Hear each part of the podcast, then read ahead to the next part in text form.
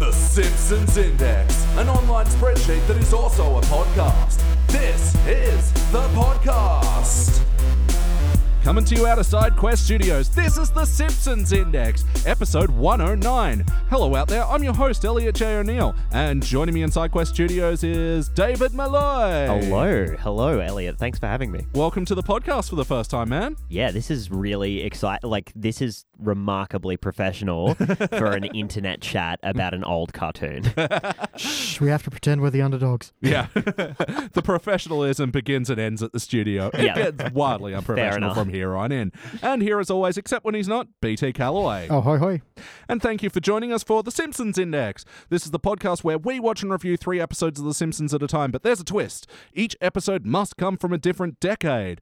Now, David, joining us for the first time, we uh, like to ask our first time guest where do The Simpsons begin with you? What is your Simpsons history? Well, actually, funnily enough, when you asked me what my favorite episodes were leading up to the podcast, one of my favorites has to be the first episode that I ever saw, which was the snake oil episode where Grandpa and Homer are selling uh, sex tonic, essentially. And I saw this at my grandparents' place. We were in my grandparents' bedroom watching it on the TV while mum was sitting outside listening to my grandmother complain about being alive. and because un- up until that point, The Simpsons had been banned in our household. It was oh, you were one of those kids. Contraband, yes, it was yeah. the devil until we were about. 13 Yeah. and she was like well i'm gonna sit down and i'm gonna watch this bullshit and i'm gonna see what they're getting up to and then got to the end of it and i was like well that was fairly wholesome but the sexonic episode we watched on our own Yeah. in this bedroom and it was great like and even now sort of looking back on that you know it's an episode that had sort of I guess a lot of adult themes when Mm. you're, you know, looking at a younger audience, but never in a way that was sort of like Crass, exploitative or yeah. crass or yeah. Yeah. And it was just like that indicative of the tone that The Simpsons would have for a really long time and why it was such a great show. Oh, Yeah, it's mostly absolutely. done through uh, adults drinking the tonic and running home, and that's about all you see. Like, Yeah. yeah. And then just the inference from them being Yeah. Uh, reverse vampires, which is excellent. Under the supervision of the Rand Corporation. Well, yeah, that's the beautiful thing because, like, as a kid, you might be confused as what's happening, but the kid's interpretation of those events, like, Yeah. that was an episode that we covered very early on in the podcast, right? And we fucking loved Oh, that yeah. one. Dang. Yeah. Dang for me. but it's okay. We've got an excellent classic episode lined up for you later on tonight. But first, we must subject you to the HD and teens eras. And oh boy, did you. So, speaking of which, we just watched an episode from the HD era. This was season 29, episode 16, King Lear. How do you make Hmm. a King Lear? Put the Queen in a bikini. I'm Hey. stealing Krusty's bits now. This is where life has taken me. Again, from the good years. This was first released in April of 2018 this year. It was directed by Chris Clements, written by Daniel Furlong and Zach Posner. In this episode, Mo's dad gets in touch with him after a very long time to try and get him back into the mattress business because he's retiring. And yeah, we meet Mo's family basically, who are all in the mattress game. Guys, what'd you think? Woof. Um, I, I do have a note. It isn't awful. Yeah, I kind of fell in the same area. I Hmm. think because I counted the what I started doing with my notes was every time I laughed out loud, Yeah. Hmm. I just wrote lol next to the note and underlined it so I could refer back to that. Yeah. And there are three underlined notes. So that's That's not horrific, but that is, you know, when you think about an episode of TV comedy, that's like one lol per 10 minutes. yeah. Hmm. It's which not a is good low. ratio.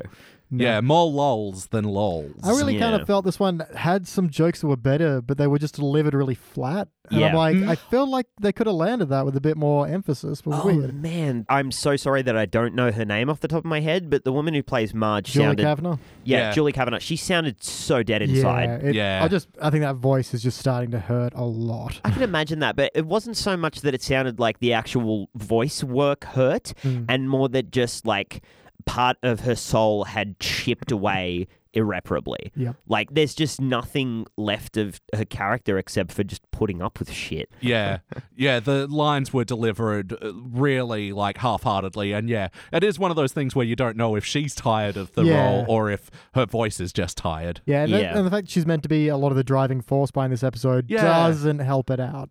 No, not really. She's the Homer in this episode. Yeah. she fully is, isn't That's she? fucked. That's so bad. To be fair, they get their I think fairly organically because she hates to see her family torn apart, which is a very Marge thing. She then does become the Homer, but you know, Yeah. Yeah. Well, yeah, starting out, David, for better or worse, what is a moment from this episode that stands out to you? Okay, actually, because it does kind of bring me to, I think, something that is across the writing that is both good and bad. They got me with one particular pun. So there's a setup where the young Mo is being asked by his father to essentially destroy another mattress store, like release a bunch of Hungarian mattress gnashes into Yep. the- how did I- the fuck did I remember that? Um, into their mattress warehouse and destroy them all. And he turns to him and he says, "Like, do you want to be in this business? Do you want to be a Sandman, a Slumberjack?" And I was like, "That's good shit." Yeah. Slumberjack got a tick from me. as Slumberjack well. was very good, but like in the rest of the episode, it's so pun heavy. Yeah. There's there's literally like a pun joke in every single scene, and it's so weak. Like it's Yeah. remarkably weak. Like, you know, they might as well have been just using sarcasm throughout the entire episode because all of these puns, like Slumberjack, was the only one that really landed for me. Yeah. Now, I found myself in this episode, like, for what few laughs I had, they were more just like a snort out my nose sort of laugh. It wasn't like a, Mm. ah, ha, ha, ha, you know, how people laugh. Mm. Yeah, That's how they do it. the way I've seen them do it in the street. Yeah. The way I've observed them through a powerful telescope. how about you, BT? What is a moment from this episode that stands out to you for better or worse? Man, it was something that started off as what I thought was a joke, and then after a while, I'm like, they're either beating this horse well past its expiration date, or they, Why? Why does that sound familiar? yeah, ah, I just mm, Red Dead Two. Um, no, they keep saying, "Oh well, I'm gonna try and reach around to my son." It's like, yeah. but and they did okay. The first one they did, I thought, "Oh, okay, I guess they're having a little riff on." But then they did it over and over, and even Marge says, "I'm like." They either genuinely think that's the expression, or they're just beating this dead horse Yeah. into putty. Yeah. And it's just it's weird. It really just stuck out. I kind of like got a half laugh the first time, and then every other time was just a cringe. Like, why do you keep doing this? Yeah, insert the gif of the child going, stop, stop, he's already dead. Yeah. like it is. Exactly. Oh my God. For real. And yeah, just jumping on that, the moment that stood out to me was this whole repeating gag of the shoes like being used for fighting, which Yeah. I liked a couple of times, but I, I felt it like it was a joke of diminishing returns. Oh, Yeah, I- definitely. I, agree. Like when it first happens, it's kind of funny because it just goes to such an odd extreme. Yeah. And then there's like a follow up of that, which kind of reinforces, no, this is how they fight. Like, okay. But then there's one where when they make up, they all take their shoes and rub each other with it, and it's like, yeah. uh, Yeah. And then they do it another two times after that. Yeah. It's just It's like seeing someone go to a workshop where they learn how to write a joke and the sort of steps of doing it. And they're like, okay, so you've achieved structure Yeah. and I'll give you that. but the rest needs work. Yeah, it's like it's like they've gone. You know, the comedy of threes where you have setup, uh, reinforcement, and then payoff. Let's just have payoff, payoff, payoff, payoff, payoff, payoff, payoff. But that's kind of like I feel like there's so many things post Simpsons that have that exact formula, right? Like Yeah. that's the same foible that Family Guy has all the time. It's payoff, payoff, payoff. Yeah. It's the same thing that later episodes of Futurama have, and I feel like. The lesson you can learn from the later episodes of The Simpsons is essentially like the worst thing that you can do as an artist in any medium is imitate your imitators. yeah, Yeah. And it's just like they felt like they needed to keep up with the American kind of like joke, joke, joke, joke, joke, jokes per minute kind of thing. This is what the youths are into. Yeah, exactly. And it- it's very much to the season's detriment because it's lost a lot of heart and a lot of, and even when they're sort of pushing towards those heartful, soulful things like the family, like they had so many opportunities to do that with Moe's family and the crappy local ads that they made. Yeah. That was a perfect opportunity for some really good quality gags. And Yeah. they just like, they just completely dropped the ball. Yeah, because that's one of the things that also stood out to me was the commercials. Because I got to say, they looked awesome. They got Mm-hmm. that perfect, you know, Like that film Yeah. grain and that 20 year old VHS look about them. There's some slight color warping, and you got the little tracking line, you know, wo- working its way down. It looked great, but yeah, the material within those commercials were, yeah, super weak. Yeah, it was like they they were leaning into that. Okay, so they're local ads, so they're bad. Yeah. Mm. Yeah. But they didn't see that as funny. They just sort of made bad ads. Yeah. Yeah. Rather than this is what it is, rather than, you know, a jokey version of it. Yeah. So, anyway, play count. How many times before tonight have you seen this episode? Zero. uh, never. Yep, I've seen it once before. You poor bastard. Yep. The things he does for The Simpsons. But again, like it wasn't as bad as I thought a 2018 episode of The Simpsons would be. Although, a- and particularly because right at the start, when the music teacher was talking, like his lips were out of sync with what he was saying, and I was Yeah, like, and I "Oh, thought- this is going to be a trash file." I thought that was just, uh, you know, file, and I'm like, oh, okay, well, shit. A perfectly legal file. Definitely legal file, acquired legally. Yep. But then, yeah, you're right. Everything else synced up fine. I was like, was that just some ADR they didn't bother getting right? I guess so. Yeah, it's just like last minute. Oh, the episode's going out tomorrow. Fuck it. Yeah. Like, Yeah. No one will notice. No, I mean, Certainly not three boys in a studio in Australia. They were wrong. We noticed. we put those fuckers on blast, didn't we? Oh, yeah. get ready to get dragged, Simpsons writers. Groening gets lit the fuck up. Podcast destroys Simpsons creator. so, how about some of the wacky moments of this episode? What were some like cartoony elements that stood out to you? Drunk dog. Yeah, okay. Shining light Oh, of yeah. this episode. MVP, no question. Yeah. this was such a great start as well because you know Homer's in the car, he uses the breathalyzer, like oh damn it, looks sees a dog. Then the dog's in the car, you think okay that's how he's gonna start the car, but then the dog blows higher than he does. and then, yeah, stumbling away. it's just like, yeah. Very good. But I think that was probably the least crass joke the episode had as well. This idea of this cartoony drunk dog. There were so many other like attempts to be kind of edgy. Yeah. Like with the Abraham Lincoln saying we're freeing the savings or the music sign that said pluck, blow, or finger. Oh man, there's also the names of the various uh, locations of all the Ah, mattress stores. Thank you for picking I up on only that. caught a couple. One was Greek Chinatown, so I'm guessing there was just a list of That's different okay. Chinatowns. I'll Hmm. pay that one. Uh, Another one was Jerk Circle. Jerk circle. Hmm. Oh, yeah. dear, fuck. Straight up. That does not sound like a place, though. That's. No. Yeah. That sounds like a reference to a nasty thing, but without tying it to an actual joke. And I caught a little Guantanamo Bay. Hmm. Yep. Mm. yep. Um, I would think it was just Little Guantanamo, but it's still like, okay. yeah, Yeah. you don't associate Guantanamo with anything else. Yeah. They Good think job. Guantanamo, oh, they have great pickles. no, it's not a thing you think about. It's not the association. oh, True, but they true. still use them for torture. It's like, Yeah. it's not ideal. Yeah, you don't want to know they're salty because of tears. Jesus. I know. I'm surprised I went there too, but here oh. we are now. Shit. Actually, going back to cartoony moments when Yeah. they were trying to establish how nasty Mo's brother and sister were, and the way that they established this with the sister was she's eating Chinese food with scissors. that was I liked that.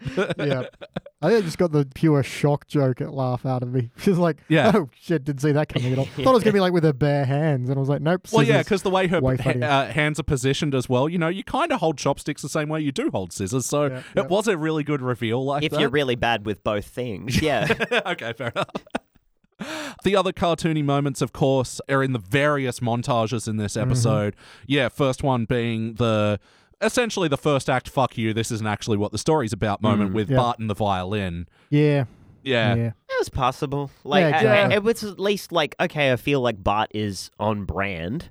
Mm. Like he's just you know Yeah. being the, the Actually, I think trickster. there's a good example of some diminishing returns because he's, you know, Marge is trying to pressure him to getting an instrument, and he's like, "Well, how about this?" And it's a trombone, and she imagines him just smacking kids in the back of the head with it. And I thought, I was, I'm like, okay, yeah, he'd definitely do that. Yeah. But then it goes from that to him using the bow of a violin to launch into a chandelier and crash it on the audience. Like that went from like troublemaking to murder pretty easily. Yeah. Yeah, and it went via a clarinet, uh, assumingly filled with lighter fluid, to set Seymour on fire. also that. But Marge I- has a vivid imagination. at the same time, with that chandelier, I wanted them to go further. You know, instead of having it like everyone suddenly managed to clear that space, I wanted like McBain levels of blood, just, Just like. like guys are shooting out. Yeah, and- because it's in Marge's imagination. It's without Yeah. consequence. Let it go to that ridiculous place. But I Yeah. imagine Marge has a pretty bloodless imagination. That's I guess true. so. And maybe they try to keep the blood out of the episodes that aren't Halloween ones Yeah. generally. I don't know. Yeah, no, that, that's a fair point. Like, Pussies. the, and like, because they can't show Bart's butt anymore, so there's oh yeah. Well, I mean, they already showed his dick in the movie. Like, Yeah. how much further can they go?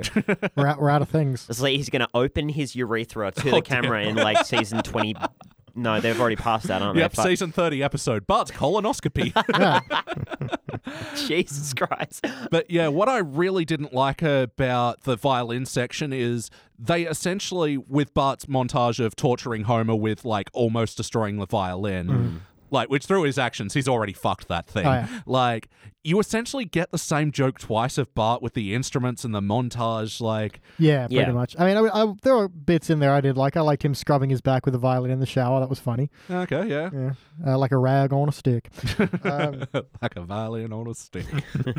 but like when it got time for Homer to do the dive to save the violin, like I was just over it at that point. Yeah. yeah, But I did like the turn where Homer's just like, "No, I'm not going to be burdened with this. I'm just destroying it now." Yeah. I, I do like he completely destroys the violin and then just runs out and just passionately kisses Marge. He's like, That "I'm was pretty free!" good. yeah. that was pretty good.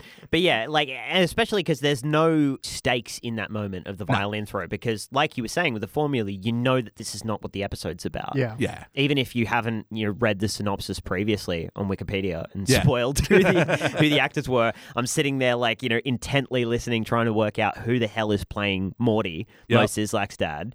Did not pick up that it was Ray Liotta, and I feel sorry for both of us for that truth. Yeah. Well, yeah, may as well jump to the guest stars of this episode. So, yeah, Ray Liotta as Morty. Flawless segue, Yeah. podcasting professional over here. Oh, yeah. 109 episodes. I know what I'm doing, kind of. yeah. yeah, I thought he did a fine enough job. Makes you feel like they'd thrown in a, at least a Goodfellas reference somewhere. Well, they did in a sense because playing Minnie Sislak was Debbie Mazar, who was in The Goodfellas. Come on, you got two of the Goodfellas? And the other guest star playing Johnny Bermuda, the salesman at the shirt store, was Jonathan Schmock, who was the Mater D in Ferris Bueller's Day Off. Holy shit! And are you an Arrested That's a Development? deep cut. I know, right? Yeah. Are, are you an Arrested Development fan? Yeah, yeah. In the episode where Michael goes to Little Britain, he is the b- uh, bar tender. I forgot the word for fucking bartender. he is the bartender that says, and the soup of the day is bread. In what is, you know, routinely referred to as the best season of Arrested Development. yeah, number three. Couldn't be much worse than five, I assume. That's true. Yeah, exactly. We're never going there. I mean, like, I'm only in season 29 of The Simpsons because you made me do this, you bastard. oh, and there's so many, so many more awful seasons left. um, so, how about the heart of this episode? Did you guys feel the bumps? I saw the bumps. I was aware of the heart. I did not feel it. Hmm? Yeah. Yeah. But it was like a sort of a shitty heart emoji drawn at Yeah. a distance. Like, it, it really wasn't there. Yeah, well, Like, again, I think That's so unauthentic. A shitty heart emoji. Wow. I think it's just something in the delivery. Like I understand Marge's, you know, interest in bringing a family back together, blah blah blah. But just yeah, either something in the delivery or something in the way it was phrased. It just didn't quite connect. But uh, at least it's there as a driving force. It's an idea. It exists. Yeah. Yeah. I'll give that above a bunch of other episodes that just haven't had that. That's fair. Yeah, I'll give it that I haven't seen this episode that many times, twice now. I might have missed something, but to me, I don't feel like the intentions of any character was clear enough to drive the heart of the story. Like, because it was just so flippy flippy. Like, okay, Mo's got a bad relationship with his family that. That they establish at the start of the story, fine enough. And then they have that turn where they get along and you're like feeling it. And then what is really the motivation for the brother and sister to sabotage Mo? Like, because Yeah. doesn't they help each other by making sure each mattress store is successful? Well, you come from a family where people get along. Yeah. Well, I guess I guess the suggestion there is, yeah, are they they're not working as a franchise; they're working Yeah. as individual stores, which then doesn't make sense for Yeah. their. br- I don't know. Like you said, they're just not drawn well as characters, and Yeah. I feel like I've definitely seen much better reasoned side characters even if they're only there for one episode they at least still have Mm. some sense of being you know having a little more depth Yeah. And you can say they're sort of motivated to get revenge on Mo for the, you know, not taking out the other mattress store or whatever. But again, I don't think that's made clear. And also, wh- what's with the dad going all psycho and saying burn it all to hell at the end? Like, I He really. wants you to prove you're man enough there. yeah, Yeah. so i saw the arc but again Yeah. like uh, you you see it but it's like okay It's drawn. That's yeah. fine. I actually got more dramatic resonance out of the side gag of Homer throwing a bucket of paint on Patty and Selma because it Yeah. was just so petty and so fleeting. It was like that's what the episode needed, just that bit of a kick of just good old fashioned slapstick humor and, you know, kind of feeding off the history of The Simpsons without just sort of like cannibalizing it, you Yeah. know? Like instead of just going, remember when we did that thing? It's just, here's a quick joke Yeah. that longtime fans will get. No, Yeah. absolutely. And yeah, it was in amongst this montage where I'm like, oh fuck, another like destruction montage in Yeah. the same Yeah. episode. Although I did like them using the twirly signs to attack each other. oh yeah, yeah. I got a joke out of that. And Again, Oh, yeah, the- it, it seemed like the animators were having more fun than Yeah. the cast or I, th- audience. I think Yeah, that's for fair, real. actually. Mm. You know, and talking about sort of cannibalizing the history, you know, when I originally told you guys what episode we were doing and what it's roughly about, you know, we get to know Moe's family a bit more and know his dark history. It's just such a. Ugh. Yeah. like- Yeah. That, that said, this was not as horrible as I was expecting. no, but uh, yeah, it wasn't bad, but it definitely was bland. Um, Yeah. But ultimately, did it feel like an episode of The Simpsons? I guess no one's horrifically off. Yeah, and again, you know, for something that would backstory, you know, Mo a bit, like it didn't feel like a portrayal of his character, No. even though we don't know the status of their religious, you know, because he apparently came from a family of snake, Snake handlers. handlers. Yeah, but they're in the habit of undercutting their old stories now, right? Like yeah, that's yeah, that's very just heavily. Which is, yeah, I think this one surprisingly didn't undercut a lot of it. Yeah, Like, we've had throwaway jokes that have been worse, like when they're like, ah, my mother was a Yeti. And it's like, Ugh. yeah, that's right. actually a line from an actual episode. That's canon. But yeah, in terms of like character integrity as well, we see a little bit of jerkass Homer in this episode with the whole don't say I told you so thing. How did this play for you guys? Again, in theory, it's fine, but it just something didn't quite land about it because. Yeah, he never gets to say I told you. so. Think back to like, well, you have a gambling problem. Same kind of deal, ex- except here it's a little more a writer just had a divorce kind of spite to it, Ooh, yeah. I suppose. Yeah, I do definitely feel this was written by yeah a fifty year old male who's uh, like can't Who- talk to who's- his yeah, wife. who's like father-in-law is a mattress salesman. yeah. Um, I should preface this by saying that domestic violence is never ever funny, but I can't wait for the episode where Marge stabs the fucker to death. Like I'm well, she so has cut off ready his for thumb, so. it. It's not enough. It's not enough. But yeah, I think the bit where, you know, she's all like, oh, how could this have happened? He just cuts to his brain. He's like, don't say I told you so. Don't say I told you. Just have him standing there like, mm, mm, Yeah. Just Mm. trying not to blurt it out. Well, they they don't lost need the, the monologue. heart and they lost it, the heart of the episode and you know the success of that joke by just Yeah. stating the obvious, which they feel like they need to do all the time. Which I felt like they really did with Lisa and Homer's conversation, where, oh, you haven't been married before, Lisa. Yeah, I felt like not only did that not land, it also made Homer look shitty and conniving. yeah, and you Yeah. could have saved that by having going, well, I finally got to say I told you so, but now I don't want to, honey. Yeah. You know, something. That's not great. But I also just have. it's the way to say I told you so without actually saying I told you so. but I did tell you so. But yes or no, would you watch this one again? Probably nah. I mean, hangover test, maybe. N- Yeah, I, I don't. uh, It's not very compelling If for I was me. going to get clockwork oranged into watching one bad episode of The Simpsons, then I guess I'd pick this one. Yeah. yeah.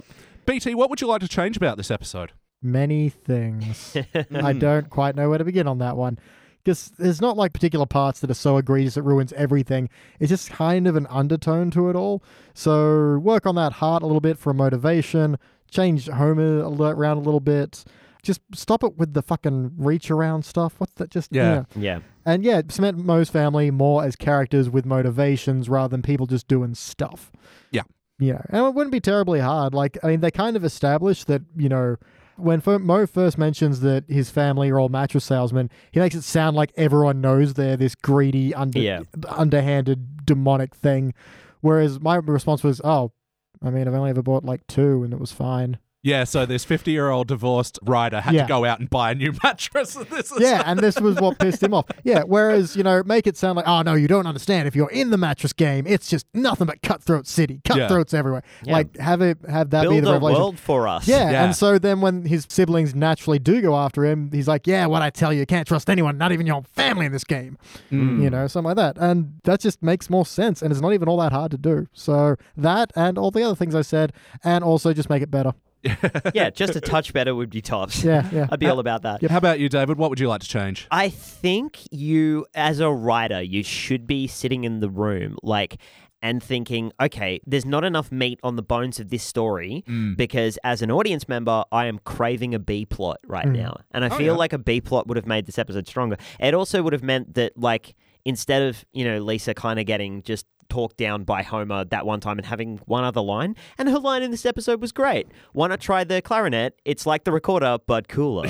Like, that is a very good classic Lisa Simpson line, and I Yeah. back it. But yeah, I feel like this desperately needed a B plot. Just, you know, like, give us a bit of effort. Like, yeah. And that would help with the mo- momentum a little bit as well, and Yeah. like transitions from one bit to the next. Yeah, you've got this Breaking Bad style setup of you know a legal sort of business that is being run by total charlatans and like Yeah. just play into that a bit. If you're gonna get Ray Liotta on, give him something to chew on.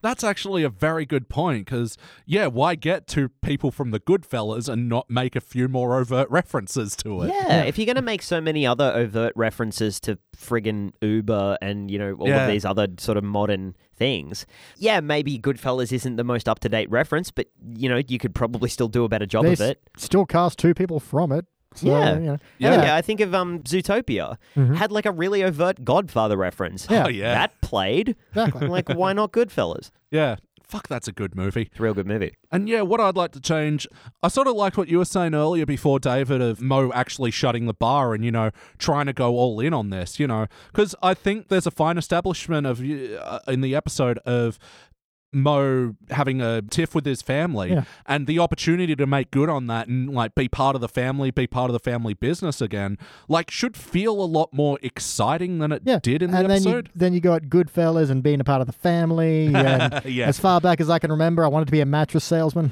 Yeah. I can actually think of right now. I think the plot that would have been more satisfying for me is Yeah. if the family had actually been super on the level, and you had like Ray Liotta as the dad, you know, being this like buttoned down, perfect businessman, you know, like all round wholesome family guy. Yeah. and for Mo to just like constantly want to resort to the same kind of cutthroat stuff that he did in the bar all the time. Yeah. Like he's, you know, a rough around the edges kind of Yeah. person. Don't make him the white sheep. Make Yeah. him the black sheep. makes a like lot of make him sense. lean into that. That is so interesting because, yeah, we see Mo have this crisis of conscience from an early age, and then he still becomes like a shifty person that, uh, as we were saying before the recording, runs a bunch of sketchy businesses in the back room of his Yeah, bar. kidnapping Like, pandas and whales and yeah, Which this are episode pre- hilarious. almost pretends he didn't ever do that sort of shit. Yeah. Even though he like, you know, smashes a bunch of glasses and jams an axe in the bar by the you know, like Yeah. the five minute mark or something he like ruined the Disorient Express, that. Yeah. which again, Uh, See, that was a good I part, and- liked and that that, was part. in passing. It I didn't wasn't- mind the like as the train was going past. So this is a train that has beer glasses on the back of it, Mm-hmm. and the three guys in the bar are all going chug, chug, chug. Like that, I'll I'll pay that. yeah. So BT, do you have any other notes? Indeed, I do. I do like of the was it Hungarian mattress smashes. It's like the only way to get rid of them is to walk away from your house naked and start a new life. Yeah. like they just ruin you so badly you can't even go back to your own life. Well, I like that especially because, yeah, I don't know who out there has dealt with bed bugs, but we dealt with fleas at our Kalara house, and that was a fucking nightmare. Mm. Well, again, like they, you know, the the mattress nashes get freed at the end of the episode. So Yeah. Yeah. there's our perfect opportunity for the reset button. Like yeah, all the Lisa- Simpsons characters get out. Well, except for the kids. The kids are still there at home wondering where their parents have gone to, and they've Oh, gone yeah. off to Cuba to like begin a new life. Okay, an example of a joke that should have worked but didn't when Moe's about to go on this revenge rampage, and Homer's like, I better go with him to make sure I see it. Yeah. It's like I sh- Yeah. I'm like I'm sorry, like I should have. I like that line. Why didn't I like that delivery? What was I don't know. Someone's just off on it. Yeah, again, it's the snorty nose laughter. that one. Yeah, and Marge also said, you know, like, oh, Mo looks like he's really fuming over something. We should go follow him. And there's no real reasoning as to why. Like, Yeah. Marge doesn't have that much of a connection to Mo yet. And, Yeah. like, No. everyone knows Mo is, like, a scary kind of dude. You- Yeah. Why would you follow him into the He's back alley behind the constantly pub? furious. Yeah. And like, super pesty as well, like, and Yeah. has been pesty towards Marge in the past. lot, like, yeah. And not just pesty, sex pesty. Yeah, oh. The bad kind of pesty. Yeah. the worst. This is someone they established twice in the episode that Marge cannot bring herself to hug. yeah. That's uh, So- actually, yeah, that feels like that's the only reason they had Marge involved in this story as well to do this quote unquote joke about the physical contact, which, eh. Yeah. Yeah. And my last one is a Chana Taylor Cutter. Jordan Corner. So um, what was it? Morty, senior Mo, Morty Sizzlack. Oh, jeez, Rick. So there's a bit where he takes off his toupee and he has hair underneath, and then he puts it back on and takes it off again, and he he doesn't have hair, and it's like Uh, what the shit? what? Yeah, I was so confused. yeah. Oh. I was like, No good. And actually, m- I had a Jordan's anal corner. So to briefly explain this, we have a friend called Jordan who's very anally retentive and likes to pick up on tiny details. so then we just say this is his thing. But every time he has one, we have to yell it. Yeah. And so over time, it just gets more and more deformed until we're just going, Jordan's yeah, we imagine the town cry just getting drunker and drunker. but yeah, the Desaurian Express, it wasn't like looped, it was just on the bar. uh, Like, and anyway. Have a- Poor tradesmanship in this episode. I say. the model train community would be in an uproar. And that is not what the Hungarian mattress smasher looks like. How about you, David? Do you have any other notes? the ad thing makes me so upset because I've Yeah. seen so many great plays on those. She, oh, Saul Goodman being the key example. Like e- every Yes. ad that Saul Goodman ever does is fantastic because he takes that aesthetic and works it. And it's just I wish they'd watched that instead of just drawing up these shodes. Yeah. All I've got in my mind now is just, ah, fake door emporium. Look at it. Won't open. won't open. I'm still in there. Still selling fake oh, doors. damn it. Well, the commercial's still good. He's making himself a sandwich. oh, fantastic. Now it's time, and now it's time for his final notes. Elliot's final notes. Um, It's still going. Um, bass solo. dude. Get the Chang bit into the violin playing the world's smallest violin. Again, something I liked about that joke that I felt was flat in delivery. Yeah, I know. It's a lot of bits like that. I'm like, I should like this more. Yeah. Am I not drunk enough? Yeah. Well, Or am the- I too drunk? Are the writers not drunk Yeah. enough? Someone, Yes. someone hasn't enough alcohol. one reoccurring joke that I actually did like was the onion being like a reoccurring thing for this family to snack on an onion. I don't know. There's something about like the onion being a, a family favorite treat. like yeah. Well, like the the guys in, um, situation's making me feel a bit oniony right now. Yeah, like the guys in Shelbyville eating the lemons. Like it's like that joke, but Cool not glass funny. of turnip juice. Uh, and uh, I liked how Homer's favorite movie of all time is Fast and the Furious Six. What's the moral of that story? Cars. The other moral, family.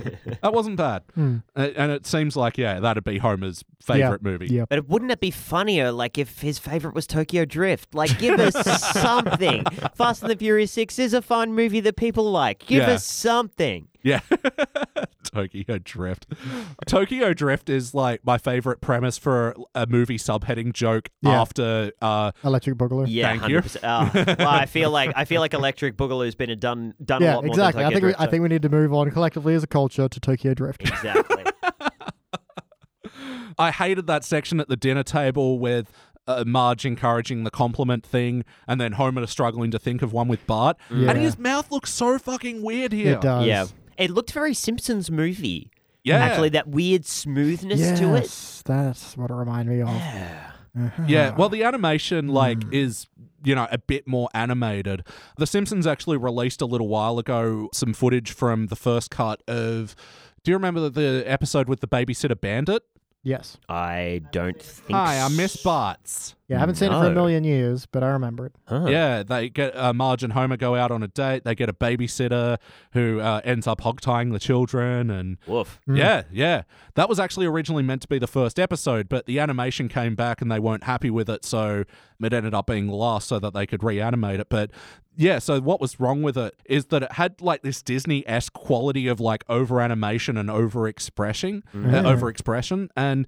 I felt like this is sort of what this episode was doing as That's not well. a weird thing where uh, it's going to be hard to explain, but if you're aiming a character from like the right side and they're half turned towards camera, the left side of the mouth is still closed. yeah, And so it just looks odd, whereas normally it would be open. And it's, it's tiny, but it's enough to be really distracting. It's also just weird to have like a very, you know, a famously idiosyncratic animation style, Yeah. and then to just pull away from that Alter for no any real, part of it whatsoever. yeah, and for no real discernible qualitative difference. Yeah.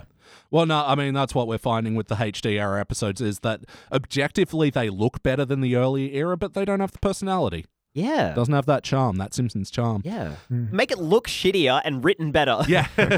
Focus less on the animation. It's Yeah. a weird thing to say. I liked the joke of the bug jar bouncing on the soft mattress in the firm and then Oh, yeah. smashing on the ultra firm. Passing grade. Yeah, passing grade. And then my final note is that fucking weird commercial yeah. credits tag. Which did nothing. I feel like this has got to be a parody of something, but I have no idea what.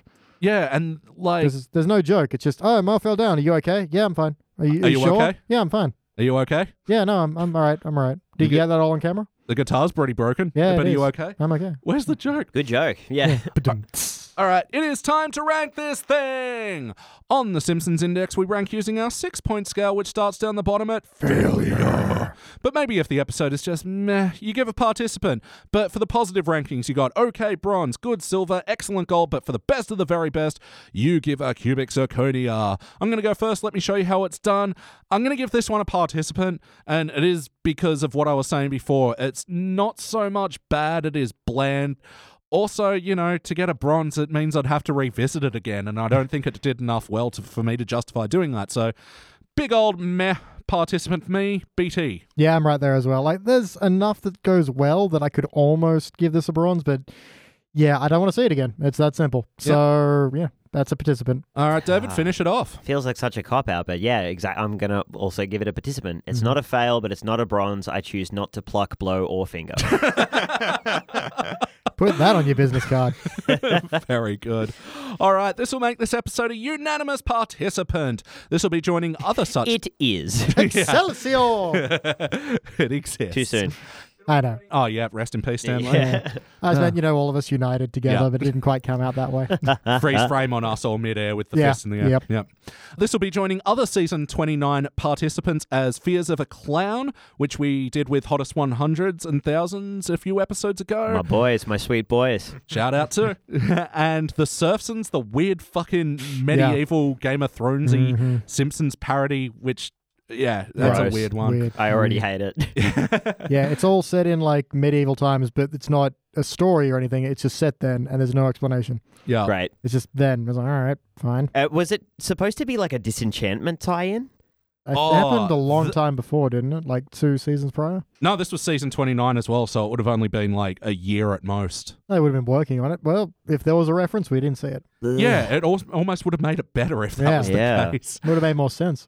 Yeah, and I Won't Be Home for Christmas, which we did recently with Oscar. The Girl Code, where Lisa develops that AI which becomes sentient. So close to having a good idea on that one. It pisses me off. Oh, that's an episode which starts great and then just fucking tanks. Ah. And also Diggs, where Bart gets into falconry with Daniel Radcliffe, special guest starring. that sounds great. That sounds like a Mad Lib. yeah. Oh. Oh no, that that is true. Bart gets into occupation with celebrity. Yep.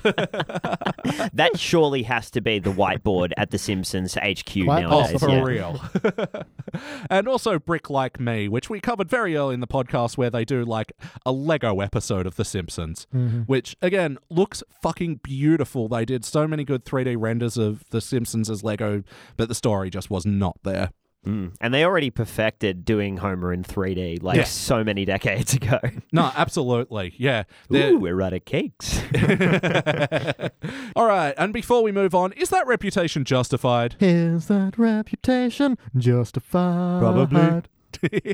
All right. Dennis Perkins of the AV Club. Old mate, how's he doing? Uh, he's a, he's the wild card, and I'm worried. Of he gave this episode a B minus, course he did. which Oof. is for AV Club like just above a participant, Okay. like might yeah. convert I into was a gonna say that bronze. feels high.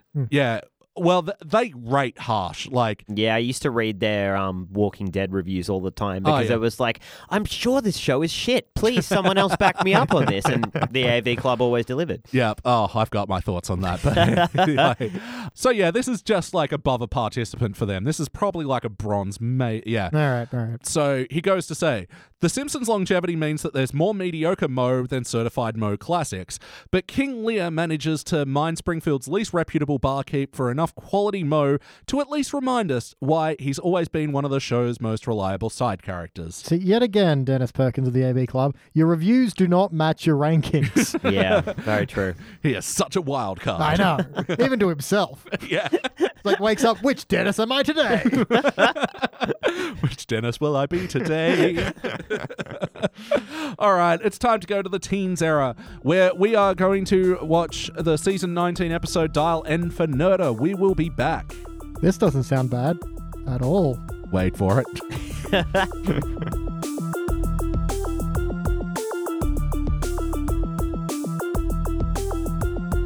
and we are back. And we just watched our Teens Era episode, which was Season 19, Episode 14, Dial N for Nerder.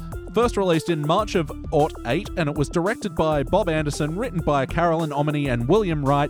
In this episode, Bart and Lisa accidentally knock Martin Prince off a cliff, and they presume he is dead. But Nelson is on the case to find out what happened to Martin.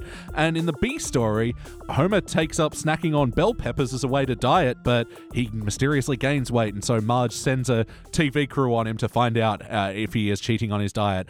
What do you think? I'm really mixed on this one, to be fairly honest. Yep. Yeah. I did write down it all comes to the payoff. I'm like, if that's going to really define how I feel about this, and I think the payoff sucks, but I like a lot of the rest of it, Hmm. Yeah. except that I really don't like the Homer story.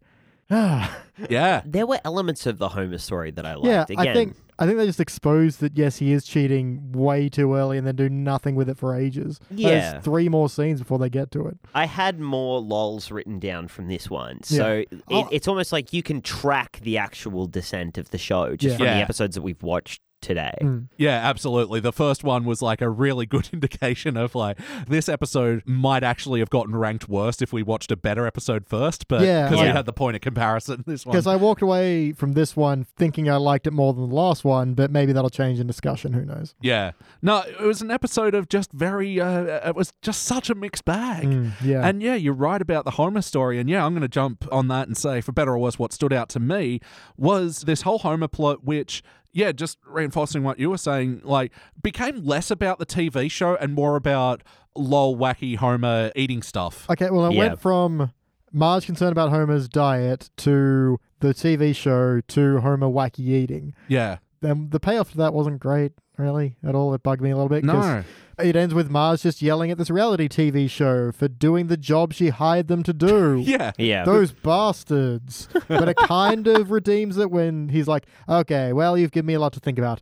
And now I'm going to make you look crazy in the editing bay. Yeah. So, yeah. But even that just brings to attention like there were a lot of jokes in this episode about women be crazy and like Yeah. it was just it was a weirdly I know I'm sort of outing myself as the triggered leftist in the room here, but like it was a weirdly unwoke episode in a lot of ways. There were just Mm-hmm. lots of little points where there's something about this episode that just had a meanness to it that didn't Yeah. seem funny, even towards like Martin particularly. Like obviously, yeah, Martin's a hilariously big nerd. Like Yeah. that's Yeah. been the joke for a long, long time. But it was quite cruel.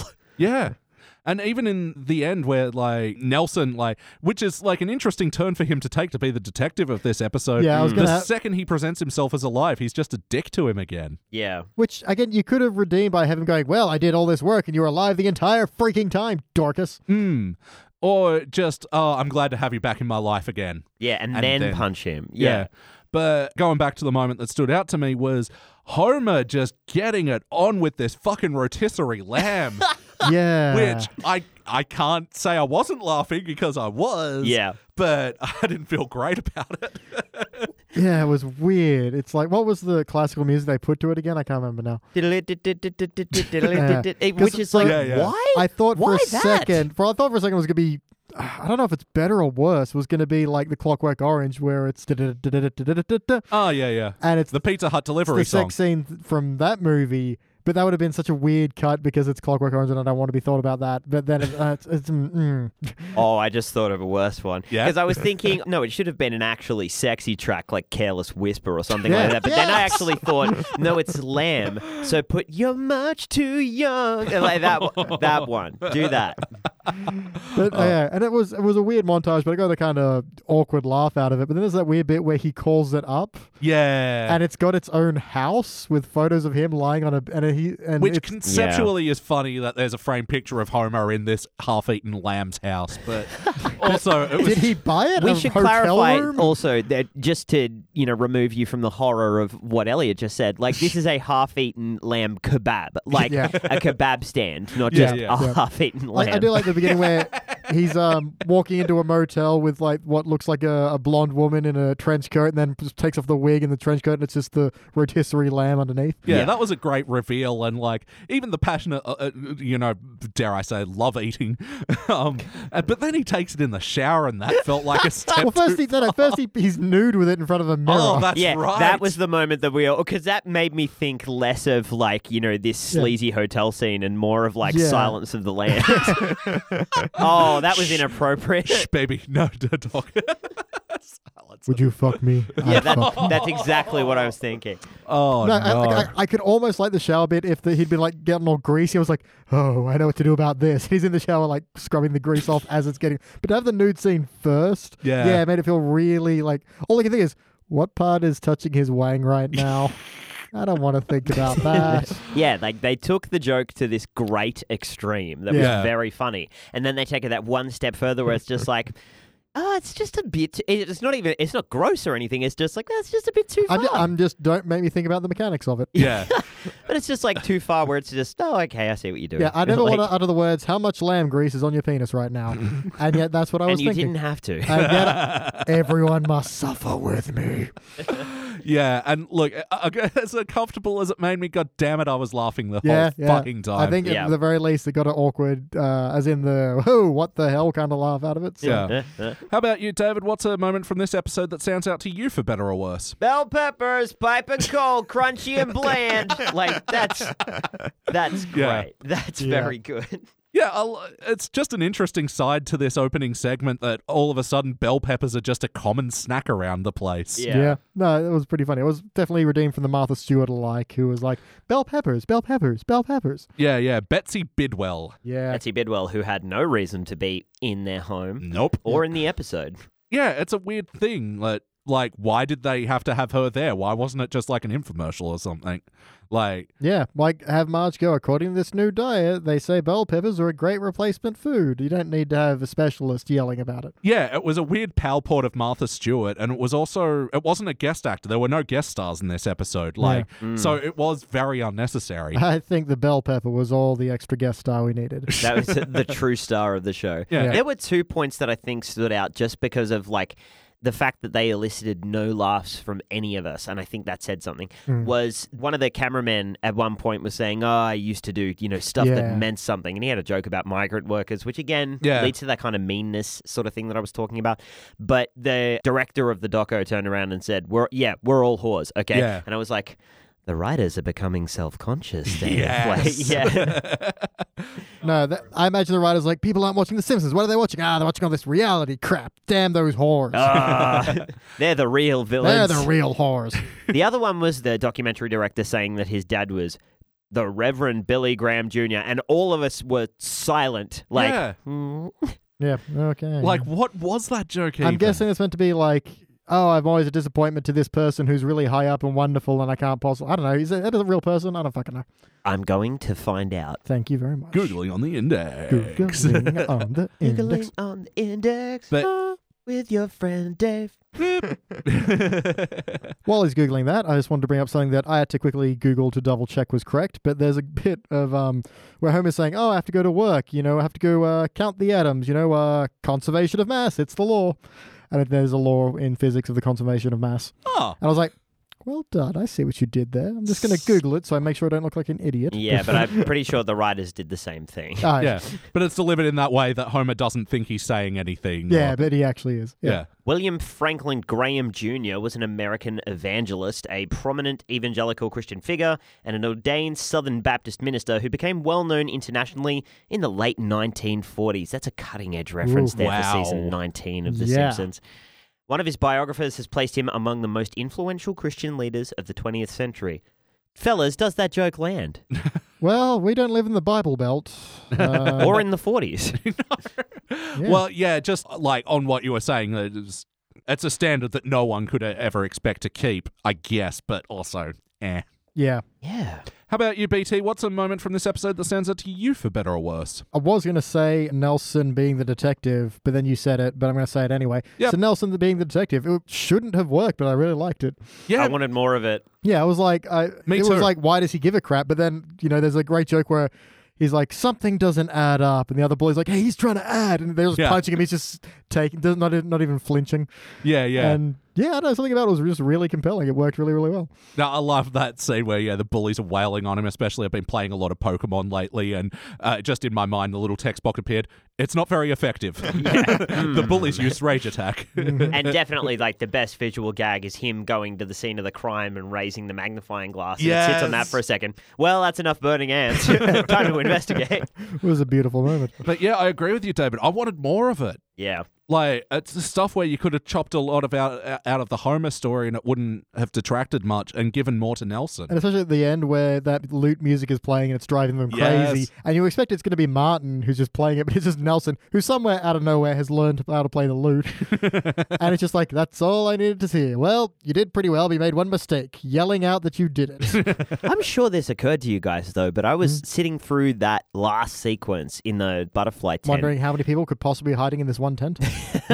No, actually, but that's great. Good. No, I was like, this is funny because The Simpsons have already done the Telltale Heart with Yes. the same characters and they're just rehashing it. Mm-hmm. This is just Lisa doing Telltale Heart again. yeah, the telltale lute. Yeah. Yeah, with her guilt driving her insane and everything. And although with the story, I did like how both Bart and Lisa were kind of responsible. Yeah, and I actually Hmm. really like the turn where it's not Bart struggling with the guilt, and then he's trying to. He actually says, "Oh well, I better go turn myself in." And Lisa has that great little flash forward to her in prison as an accomplice, where even Yeah. like the framed newspaper headline on the wall has like in small font, "Bart kills Martin," then large font, "Lisa accomplice." yeah, yeah. Lisa helped. Very good. yeah, so it really it drives that motivation, and she's uh, you can kind of buy it. I and I really like that kind of flip where you think it's going to be Bart is trying to get away with it, and Lisa's like nagging him, but no, I like the turn of that. Yeah, and it's just such a shame that it culminated in such a lackluster ending. And, like, especially going back to the whole Nelson thing, he didn't feel properly motivated from the start, but I liked that, yeah, he just totally went along with Yeah, it and but it did was this still a lot detective of thing. fun. But then, yeah, once it was revealed, it wasn't, you know, we were saying he didn't have that moment of, oh, finally you're in my life, now I can bully you again. Hmm. And, yeah, that's just what was missing. Like, Oh, yeah, and just quickly on the lute, that piece was Prelude in C minor for lute uh, by Johann Sebastian Bach. Ah, Ah, good old yes, Bart. one of Bach's best loot pieces. Oh yeah, yeah, I- I- in my top five for sure. Oh, sure. I mean, j- if only in the C minor key, though. I mean, we're In talking that about in any key. Well, Sub geez. parentheses. so play count. How many times before tonight have you seen this episode? I feel like I've seen it the once, so I shall say the once. Zero. yes. Um. I don't. I don't think I've seen it a lot. Maybe three times. Like That's a lot, Elliot. Yeah. He does this. It's weird. Yeah. for my average viewing, it's low. But Yeah, yeah. Sometimes like, oh, I hate this episode. I've only seen it forty-seven times. well, I think we were talking before the episode that uh, one of the only late Simpsons episodes that I've seen was Apocalypse Cow, which is from this same season. Yeah. And I've only seen that once, and I don't think I've seen another, you know, post, I don't know, season 15 sh- uh, episode ever. yeah, which is weird because that cow one is like ten years old now. Like, yeah. isn't that weird? It's really weird because I wish it was zero years old. it so, how about some of the wacky parts of this episode? was a wacky episode, wasn't it? yeah, where do we begin with the whack? I shouldn't have liked, but I really did like Police Chief Wiggum when he's like discovered the body and he's like, "We found his pocket protected. We know his name is Martin Prince. His pocket was protected, but the rest of him was not." Yeah. and then he's like holding up the Claude shirt. He's like, "You think this would fit little Ralph?" He's like, "Uh, Chief, that's evidence." Yeah, but after it's evidence, it's a shirt again, right? Yeah. I like this. I shouldn't. yeah. The pocket protector gag was good because again, that's actually like that's a play on language, and then Yeah. the rest Yeah. of it is just, man, I'm a bad cop. Yeah. it's like, "Oh, yes, we know, we do know. I think I just like the sentence. Oh, but after it's evidence, it's a shirt again, right? Yeah. like after it's evidence, it's drugs again, right? and I kind of got a chuckle when he goes, Aren't you meant to inform the family first? That's what I'm doing. Turn to camera, just smiling. like, Oh.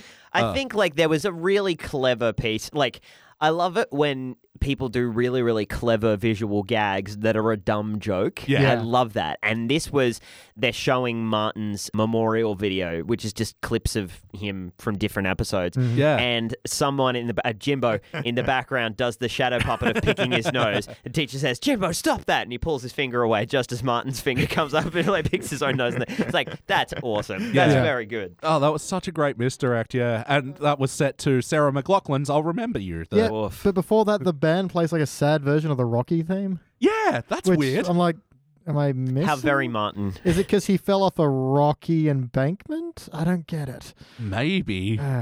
yeah, odd musical choice. I feel angry you said that. I'm, I'm just angry about that. I'm angry. I said embankment when I'm pretty sure I meant cliff. Yeah. it was clearly a crevasse. what am I? Learn your cliff terminology. and of course, like Homer's storyline is leading to a lot of the whack in this episode. And even Marge, where like she's starting to become suspicious that he's cheating on the diet, hires the TV crew. Uh, he used to snack off in the bathroom and I was all right with it. But Yep. now he's going out and get like, oh, Yeah, that was. snack Milking off it. in the bathroom. Milking the joke. And again, it's all puns. It's all Yeah. puns. Uh, Homer goes to an all pudding restaurant where they have 300 new flavors every day.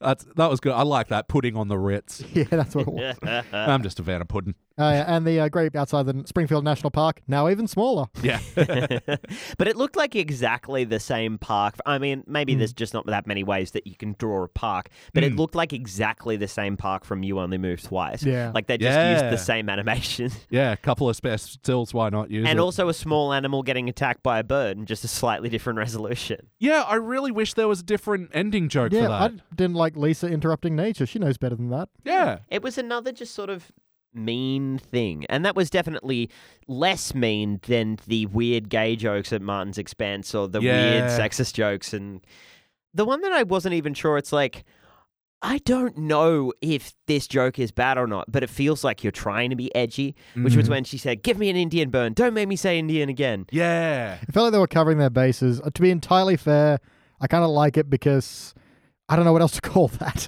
I mean, I, I was about to say, It's obviously a Chinese burn. I was like, Hmm. Yeah. Editing Bay Elliot J here to say that I've found some more PC terms for an Indian burn from all around the world. So in parts of the USA they call it a snake bite, in Hungary they call it a policeman's glove for some reason, in certain parts of Europe they call it stinging nettle, and in other parts they call it needles or some variation. In Germany it's like a thousand stinging needles, but my favorite has to be Kuma Makara from Finland, which translates to hot sausage. Anyway, back to the show. yeah. In in this scene where like yeah, there were a few good jokes there. Like Doctor Hibbert, he loves pranks and he just I hate Appears. pranks. I thought that was fantastic. it's like it was another one of those. It's dumb. Yeah. it's a dumb joke, but it's perfectly pitched. And for a guy who usually pops and goes, yeah, Yeah. no pranks. That's where he draws the line. And that's the first time that, uh, the first and only time that, oh, no, Dr. Hibbert popped up later, but pointlessly. But Yeah. it was the first and only time he popped up in the episode, which also, like, really stuck out to me after we've just watched this, you know, full season 29 episode. yeah. Oh, hey, Maggie's in this show. Oh yeah, there's another wacky bitch. She's into online poker apparently. She's into literally five frames of this episode. like, that's wild. Yeah. Yeah. No, it's crazy. They honestly they do forget her. And you know what we were saying in the last episode where Marge and Homer are out dealing with Moe's family. What where are the kids? And, something. and yeah, they always forget about Maggie like this. We know Homer's babysitting technique. Put him in the basement with the laundry basket and a rock on top oh of dear it. God. We've seen it before and it's been funny. yeah. But I, I did like Maggie sort of uh, quickly closing the tab and had the Elmo fucking website up. Yeah. That- Yeah. That was, That was back in the really days good. when mild levels of child abuse were still funny. yeah. What an age we used to live in. yeah, before Family Guy flogged that dead Meg. Yeah, yeah. well, yeah, just on Family Guy as well. Like we're talking about like a a lot of the jokes that didn't didn't work, and I feel like this episode has a lot of that lol so random Mm. sort of Yeah. Family Guy style humor. And um, or Oh, the Columbo ending. Ugh. what the fuck? Yeah, uh. that kind of came out of nowhere. That's a reference the audience will know. Along with the Reverend Billy Graham Yeah, Junior. Jesus. Who is this writer. I want to see the rest of their oeuvre because their references are so niche. They're making themselves very happy. Yeah. Well, I don't know William Wright, but Carolyn Omini is actually one of my favorite sort of late era Simpsons writers. I- Right. like she's penned a lot of great episodes. There's a great HD one called Halloween of Horror, which is like a non-treehouse but Halloween episode. It's really good. Yeah, you should definitely being a horror fan, you should check that one Also, out. her name is fun to say. Omni. Omni. Omni. Oddly's uh, the Anomaly an- of an- Omni. Yeah, the anomaly of Omni. So, how about the heart of this episode? Did you guys feel any bumps? I felt I wouldn't call it the bumps, but the stress and the you know walls closing in, the paranoia of the kids. Yeah, Yeah. a little bit of that. But from like the Marge Homer, where it theoretically should have been, no. I felt the telltale heart. Because actually, now that I think about it, it makes even less sense. Like, okay, Marge wants to put Homer to get on this diet because he's you know uh, la- a little lacking it in the bedroom, and she feels like bedroom Yeah. pizzazz. what the fuck, Marge? that's as kinky she gets. You at mean least like verbally. he has been the entire time you've been married? Like it's taken you 20 years to notice that, oh, he's a large man. Yeah, but oh, that opening scene was just so drawn out. Ugh, I'm fat and tired. Ugh. Yeah, Yeah. Ugh. Yeah. But, you know, wants wants to give him some bell peppers to get some pepper back in his bell. Nice. Sorry, I'm very happy with that one. that was the sound of a swish. yeah. I don't care that no one laughed. I was overjoyed. The full alley oop, and the judges on the side have just gone, "Ah, still only one point, though. Like, I'm like, but the dice twirled and everything. one Broke the point. glass. Yeah. oh, he broke the glass. It's no points. we need that point to pay for the repairs. Just gonna be an entirely new basketball hoop. What have you done? Yep. Oh, and I forgot to mention another bit of wackiness where Martha Stewart, whatever, has the clamps or whatever, and he's got Homer's fat, and then he turns into Stretch Armstrong Yeah. briefly. Full body horror moment where a Cronenberg. Yeah. yeah. Again, uh, just like a joke that does not pay off. And it made me think of way back when when there was like it's a cartoon doesn't Yeah. have to make sense and then the other homer walks past the window like that's great this one was just That's in meh. passing. Yeah. yeah, that was again. subtle. It was quick. This one was overt and It made drawn you out. think about it. yeah, You don't want to think. it was as drawn out as Homer's love handle in that It was moment. Oh, drawn out as my point, uh, yeah. which is yeah that when we get to the end of this and he's been cheating on his diet, then she should be like angry about it because obviously he doesn't care enough about their sex life to try and make an attempt at it. That's what started this whole thing. yeah and he's also sneaking food behind her back, which is another Which is, betrayal. and he lied to her. yeah, so- yeah. You know what I've realized after this 20 minutes? You're a terrible husband, but you're my terrible husband. That's kind of the, the Yeah. whole heart of the episode. And that's that's shithouse. Yeah. No, and she tries to turn it around like it's like the problem of the reality show in the end. And Yeah, it's totally their fault that again you asked them to follow Mm, him. yeah, like them exploiting their misery didn't ever really feel like the point. No, it was just misery. Yeah. Is that In this episode and in the Series 29 episode that we watched, the jokes about him being an alcoholic were literally just mentions that he's an alcoholic. Yeah. It's like this is not funny, Yeah. guys. Like there's ways to do this joke that will land and you're not doing it. You're just painting a picture of a really terrible family situation. For real. yeah, and the other thing I want to say about the heart is yeah, the ending of the Martin story, which yeah, it felt like the second that they revealed he is alive, they just went for joke after joke after joke. Even like the reveal of how he stayed alive with, you know, Mm-hmm. extra strength, you know, mighty tidy whiteys or whatever. And yeah, wedgie proof underwear. Yeah. Yeah, it just felt like they were going for joke after joke, and none of it. Uh, I don't know. None, None of it of- was really. it was a meaningful. flurry of blows, none of which hit. Like his underwear, Yes. it was too much of a stretch. Nice. Zing. Nice. That's why they pay me the big See this? bucks. That was an example of getting an alley oop that didn't break the thing. So, nicely done, But ultimately, did this feel like an episode of The Simpsons? Columbo. Yeah, it was half an episode of Columbo, half an episode of Cheaters.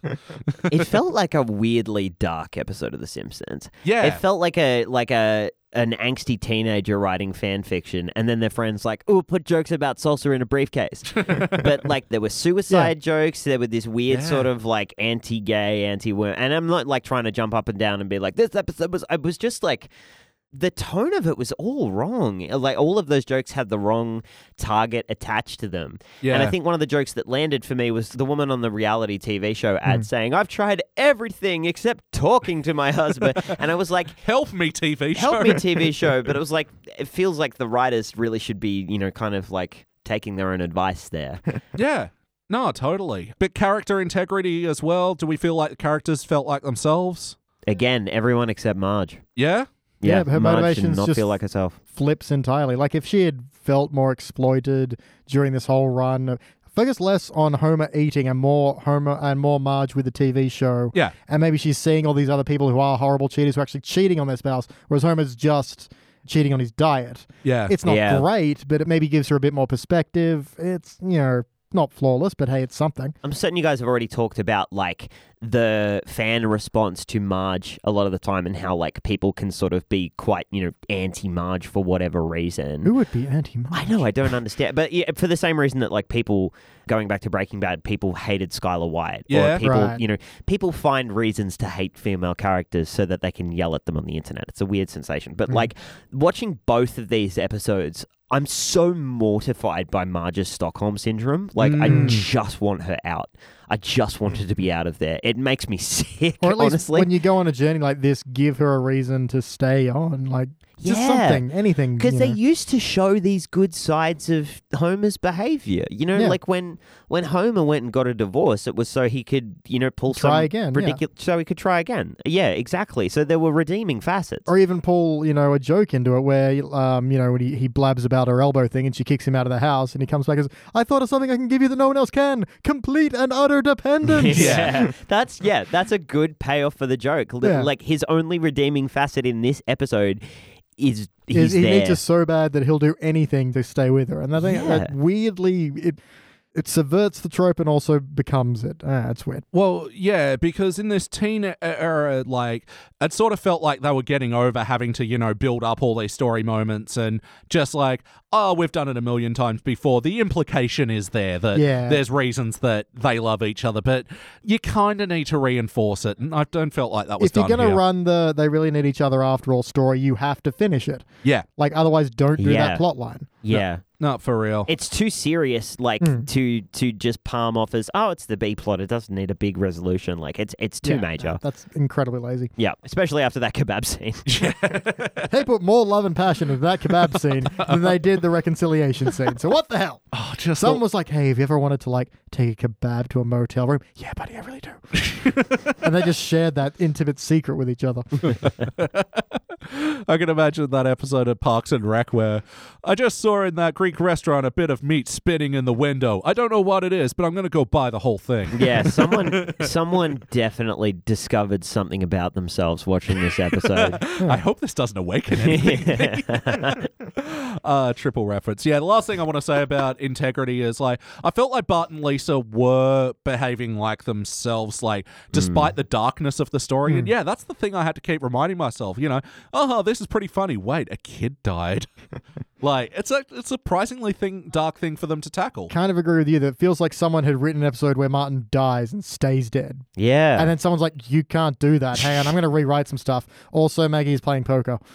Well, it's, it's actually interesting. In Spain, they had like the advertisement of the episode being like Martin Prince dies. Ah, right. And like, apparently, yeah, people were getting on social media and going, what the fuck? I can't believe they're killing him. And like, RIP Martin and like, yeah, all this stuff. And then they actually watched the episode and was like, oh, this isn't like Maud. no, and uh, but I think that was obvious from the beginning of the episode. Yeah. Yeah, like, well, the fact they don't find a body and uh, Yeah, well, even just the moment he fell off the cliff, I was like, that is hilarious and brutal, but there's absolutely no Yeah. way they've killed off Martin. Yeah. And I like how it was started by, yeah, Sideshow Mel's bone. That was a clever way to tie it in with the whole, um, uh, Yeah. Yeah, uh, I forgot about that whole bit where he's got like a very Bob Ross painting, taking a nap, and he's got the whistle pop in his mouth. and he's take- uh, sleeping and with Ba- a slide And whistle. Bart slides the bone out, his hair just falls in these long, luxurious locks. Yeah. Yeah, it's like when Marge puts down her hair. Yeah. Like Sideshow Mel and Marge, you know, put your hair Yeah, down. all that was just visual gag, and it worked really well. And one audio gag of the whistle pop. Yeah. You know the reason that like you know from the beginning that Martin can't possibly be dead Mm. is the situation with Maud was that it sort of like ostensibly on the outside could be looked at a little bit as Homer's fault, Yeah, but it but was more an nowhere near. accident. Yeah. yeah, exactly. This was very clearly Bart and Lisa's fault. Yeah, so there's, exactly. So there's no no, way. yeah, that you can make them like irretrievably child murderers in this show. You Even can't Do it. accidentally, they yeah. Yeah, imagine that. They'd keep referencing it later. Remember when we killed can't. Oh my god, we killed a kid. Jeez, I feel bad about this. Don't worry about it. Like, We're gonna go to an alternate universe where there's another Martin. Get that Martin. Bring him back. No one will know the difference. Every day I eat breakfast three feet away from Martin's grave. but yes or no, would you watch this one again? Probably not. I mean, like one of the weird things that occurred to me was so where we were watching this, it popped up with the ratings in the corner um, between the ad breaks, and it was the American rating system where it says TV, PG, DSV, and Yeah. every time that popped up, I was like, man, Sequest DSV was a good show, and that was like my whole thought There's process. a show I've not seen or thought about in 80 years. Yeah, dude. And to bring it back to Simpsons, one of my favorite lines is, "Oh, we're gonna see if the dog from Frasier rides the dolphin from Seed Quest." uh, how about you, BT? Would you watch this one again? Man, I am so split. I want to watch it for the Nelson detective stuff and a few other bits and pieces because I did quite, I quite like the A story for the most part. I didn't like the payoff, but I liked a lot of everything else, and I could kind of nap through the. Oh man, I'm torn. Hangover test? Nothing's right. I'm torn. Um, I'm gonna say I would watch it again. Yeah, I'm pretty sure. yeah. Look, I'm not racing to it or anything. Yeah, but I think it's, it's just enough that it might compel me to it. Yeah, yeah. So look, maybe watch it again. We might put it in a playlist. What other Simpsons episodes share some sort of thematic elements in this? If you're putting together the Simpsons playlist, this one's a part of it. What are some other episodes that sit side by side with it? I think I've made my point on this, man. Yeah, the Telltale Heart. yeah, yeah, murder episodes. Who shot Mr. Burns? And Uh, what are the, we've got some other Bart Lisa detective stuff. Oh, no, this is the other side of the law. Interesting. Put this with when Bart goes down the well. ah, yep. Or or Bart the yeah. murderer, where they Yes. Mm-hmm. suspect Bart of killing Skinner. Yeah. Yeah. And on the Homer diet side of things, yeah, just Homer binge eating. Yeah. Yeah, Yeah. king size Homer. Oh, Homer being or- Stretch Okay. Armstrong. Yeah. if you really want to just hate yourself. for real. BT, what would you change about this episode? Um, I would make it better. Good start. Yeah. I think that's just going to be my mainstay from now on. Um, change a lot of that A story. I think I was on the money when I mentioned earlier. Have less of the B story focusing on Homer and have it more focusing on Marge and this film crew. Yeah. I think there's more to get out of that. At least that then makes them the bad guy for that payoff. Hopefully, it lets her have some idea. Like maybe even if it's more showing that Homer has a problem rather than he just is lying to her because he can. Mm. It's again maybe not great, but it's better than what we got. And I think because the B plot's the main, my main problem with this one, and then just yeah change how Martin survived to something less stupid.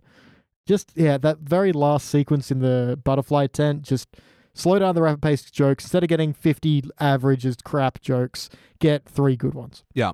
How about you, David? What would you like to change? Yeah, I'm really stuck on that film crew now. Hey, because I've like I've worked in reality TV as well, and if they're gonna make the point at the end that the film crew aren't trying to help the relationship, they're looking for disaster. But like across the episode, all they really do is their job. Yeah. they're nowhere near as manipulative as like actual reality TV show is. So if you're gonna make the joke, go there. Yeah. Yeah. especially with the actual show cheaters, like what they're referencing. Like, Yeah. that was a very exploitative show. And if that's their point, well, fucking make it. Yeah, and I've worked on far less exploitative shows than something like Cheaters, and I still see the way that they, you know, they have to Mm. Yeah. manipulate and talk around people to bring them to the kind of you know emotional moments that they need Yeah. to really make that episode like blow up. Mm-hmm. So you know, take that, go further with it, and I think other than that, I just like. Probably slap one of the writers in the mouth and just be like, "You're being a dick." Yeah. Okay. if you're gonna be a dick, at least be a funny dick. You're not being a funny dick. You're a dick. Yeah. Such a deck. be a, s- Why you gotta be such a dick? be a sick cunt don't be a shit cunt that's right. Exactly. Yeah, what I'd change. Yeah, look, I feel like how Martin survived was just a tale of convenience, you know? Yeah. Like, I really wish that they'd sort of wrote the ending, you know, more into the start and leading up to it. yeah I wish there was some more to, more clues to sort of gather from it, and like in the Bart murdering Skinner i was episode, gonna say yeah when they give the explanation for how he survived, you know, you had all these things sort of coming together at the end, and that's Yeah. not what it felt like. well I, Yeah. that and show don't tell Yeah. Like I like the joke of, oh, it took me about an hour to make a raft and then three days to make this grass skirt. Yeah. So have him like trying to make the grass skirt and it keeps falling off. Oh, for real, there was a joke there to have. yeah. Yeah, and look, I'm tempted to say, yeah, s- piss off the whole Homer storyline entirely. Like what you were saying about the last episode, David, about it needing a B story. I felt like this episode also needed a B story. I think Homer's A Beata story. Oh. Ooh. Beata story, yes. I liked where it started with the bell pepper and all that sort of stuff, but yeah, I just didn't like where it, it ended. And yeah, Marge's reasoning was so weak. You're in a huge danger zone when you, uh, you as you know, a person working on this show, you know for a fact that like the major public response to the show is that it's gotten worse with age. Yeah. And so, what do you do but show a bunch of clips from the time your show was better? Yeah. Mm. Silly, silly move. No, absolutely. And that stuff of like, you know, that stuff of Martin dressed as the fairy prince. I can't remember the exact episode, but I remember. I think it was loving- Oberon. Oberon. Oberon, yeah, and, I- and I remember loving that because Yeah. it just lent into what a massive dag he is, and it's gorgeous. Like it was funny in context, and again, it just reminded me of how when you paint Martin as innocent. And ignorant of the way he comes across to other people, like in the you know the gags where Lisa said he's not going to get it, but Yeah. it's Yeah. like that's good, that's good Like, stuff. yeah, I'll but- dust, you blow. Yeah. Yep, yeah, you blow, Martin. He's like, he's not gonna get it. yeah, I like that. But when they went to the return bite, it, oh, it's one of the major homos. You're one. Of the, Uh, Ugh. so gross. Yeah, Bad environment. really nasty. And and yeah, just like you're just making me think of times that you've done this better. Yeah, not for real. All right, BT, do you have any other notes? Uh, yep. So I do like Homer's line where it's like, Marge's like, I got you this new diet. It's like, oh, but I have all those other diets I haven't finished. yep. I thought that was excellent wordplay there. And just the very end, Lisa really misses a line where she's like, ah, I'm used to being a goody two shoes, but today I realized that underneath are some very dark socks. And I'm like, no, no, no, very dark souls, Lisa. The line should be very dark souls. Ah, Or because just lean feet. into the shittiness of it. So it's like, you know, I've always been a goody two shoes, but today I learned what it is to be a baddie two shoes. yeah, yeah. Something else like no, Docs. Like you had, you got the, you got the pun of I souls. know. right? Mm. we were talking about Dark Souls earlier. Was that only note? Sorry. Sorry, now I'm thinking about Dark Souls, but spelled differently. So that's all just shoe-based enemies. You're fighting Mo and his family. yeah, like being an excellent shoe tie, trying to tie a, a uh, really Stop hard. looking at your shoes. the puns are killing me.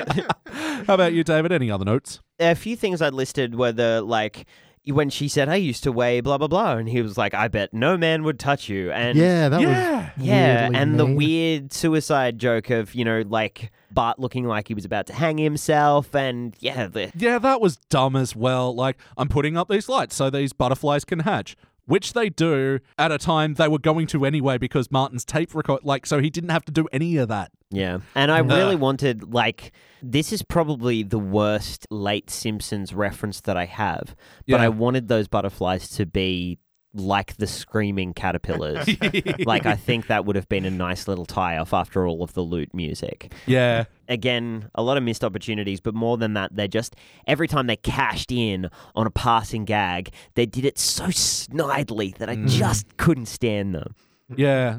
Oh, and they wasted a bit of time with that butterfly getting caught in Lisa's shoe. That whole Yeah, that bit. was confusing. I didn't know what the point. So- of yes, you've unnecessary. murdered a child already. Smash the butterfly. in for a penny, all right? that. that butterfly knows too much. it was the butterfly, I tell you. Time for my final notes. Yeah, it's interesting that we've been calling them bell peppers along with the episode when, yeah, commonly in Australia we call them capsicums. yeah, Uh, but Hmm. and yeah, doesn't that just ring as the perfect punchline to a joke? Capsicum. That's a funny vegetable name. capsicum. But I did like the capsicum cocktail. I was Yeah. trying to come up with a Yeah. pun for that, but yeah, I, uh, capsicum cre- capriosca? Almost.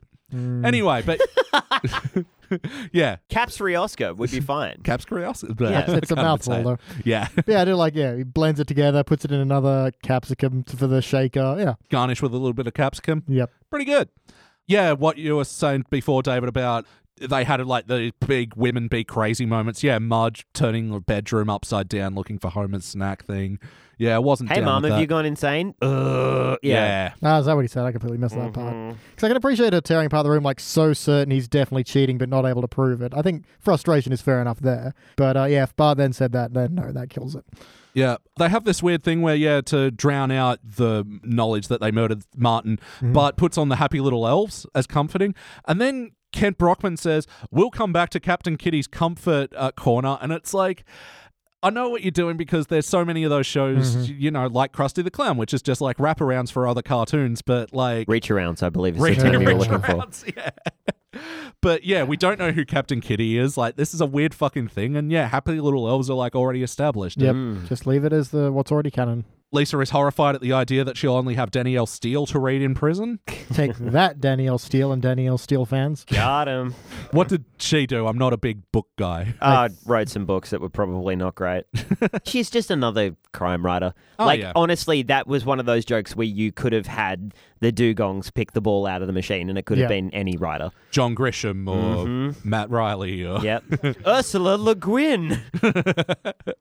One of the jokes I did like with Homer's snacking was like he just fills up a buffet plate and then just like makes a soup out of it by like cooking it on a little candle. I like that. Uh, and I also liked his salsa briefcase. Like, Yeah. I kind of wish they did more where he closes it. and It's just slowly leaking, and both Yeah. he and the kids have something to hide. It, it almost worked. It just didn't quite. The unease there was good. Yeah, like that yeah. was that was It's just- where that uneasy relationship worked. Right, all of these people are lying to each other, Yeah, but I the just- level of their lies is It's so so dramatically different. Massively skewed. Yeah, all right, it is time to rank this thing. BT, your turn to kick it off. Man, I came in here split, and I'm still split. Me too. um, I I am going to be kind for once, and I will give this a bronze. It is dangerously close to participant. I think I had just enough fun with Nelson playing detective that I would kind of want to watch those parts again. So for that, I'll watch the episode again. Yeah, I think it just makes it just. How about you, David? I was so tempted to fail this one, like on the basis of them just being so willfully unpleasant. Like, Yeah.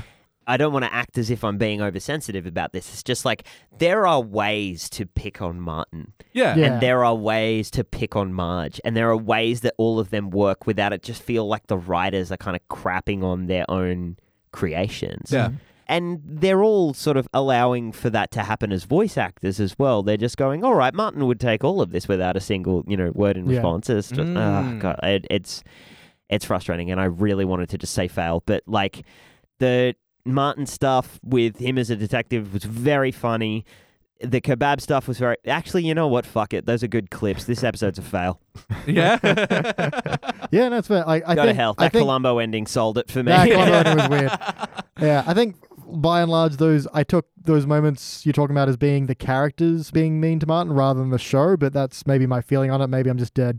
Just because it was so cumulative. Yeah. Mm. You know, you'll get like the bully characters will be mean to Martin, and Bart will be passingly mean to Martin, Yeah. but Lisa will be nice to him, or that sort. and it just felt like it was just too much of a pile on. Yeah, no. That it was just like, okay, this has stopped being funny now, and now you're just going, hmm, look at this shitty kid, or look at Yeah. this little queer mo, look at the chubby, bo-. you know, like it just it becomes too much, and then I'm just like having high school flashbacks. Yeah. Yeah, look, I'm giving this one a participant. I was teetering on bronze, but I feel like this chat actually brought me down when just objectively looking at it, there was enough that irked me about this episode, despite the fact that I had like a lot of laughs throughout it. I think this is one of those examples of ones where it wasn't a participant that was flat throughout, it was one where the highs and lows sort of Hmm. Balanced left me. in Yeah, the middle. so discourse, three I know. different rankings. Why don't Yeah. you watch it at home? See what you think. So that'll make this episode a participant by way of split decision. And I guess you win Mm-hmm. again, Elliot. Yay, I win. I made the right rank. We've had this happen twice before with the episode Simpsorama, their Futurama crossover, Oof. which, yeah, th- I was the fail on. I fucking hated that one.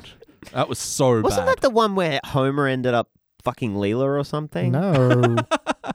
No. no. I watched a different internet episode.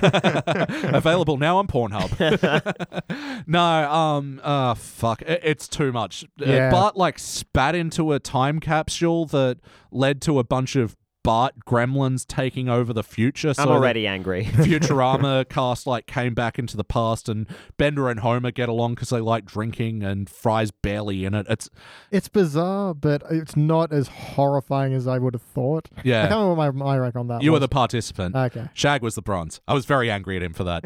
That was one of those episodes where you can hear me trying to convince the guest to rank something are against what always they fun. Yeah. you can hear you just going like, I'm unfriending this person. and that was his final appearance on the podcast.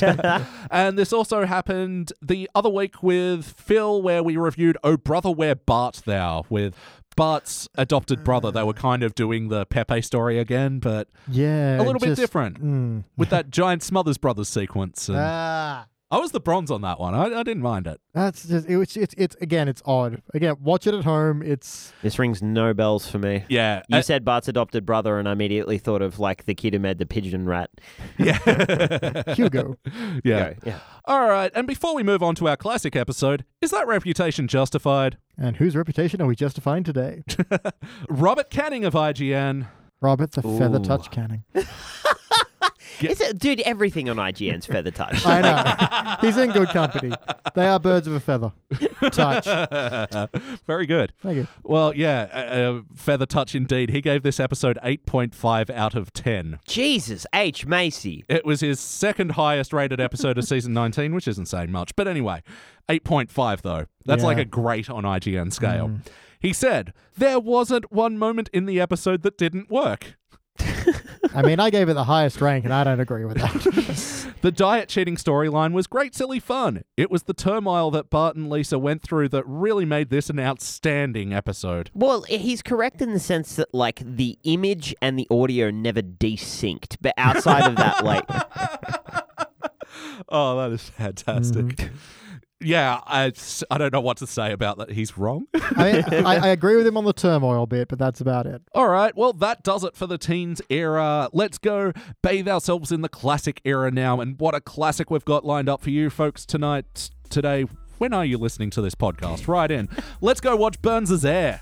Is that the one with Burns' air? His air, not his hair. The air? the air, not the air that he breathes. Sometimes?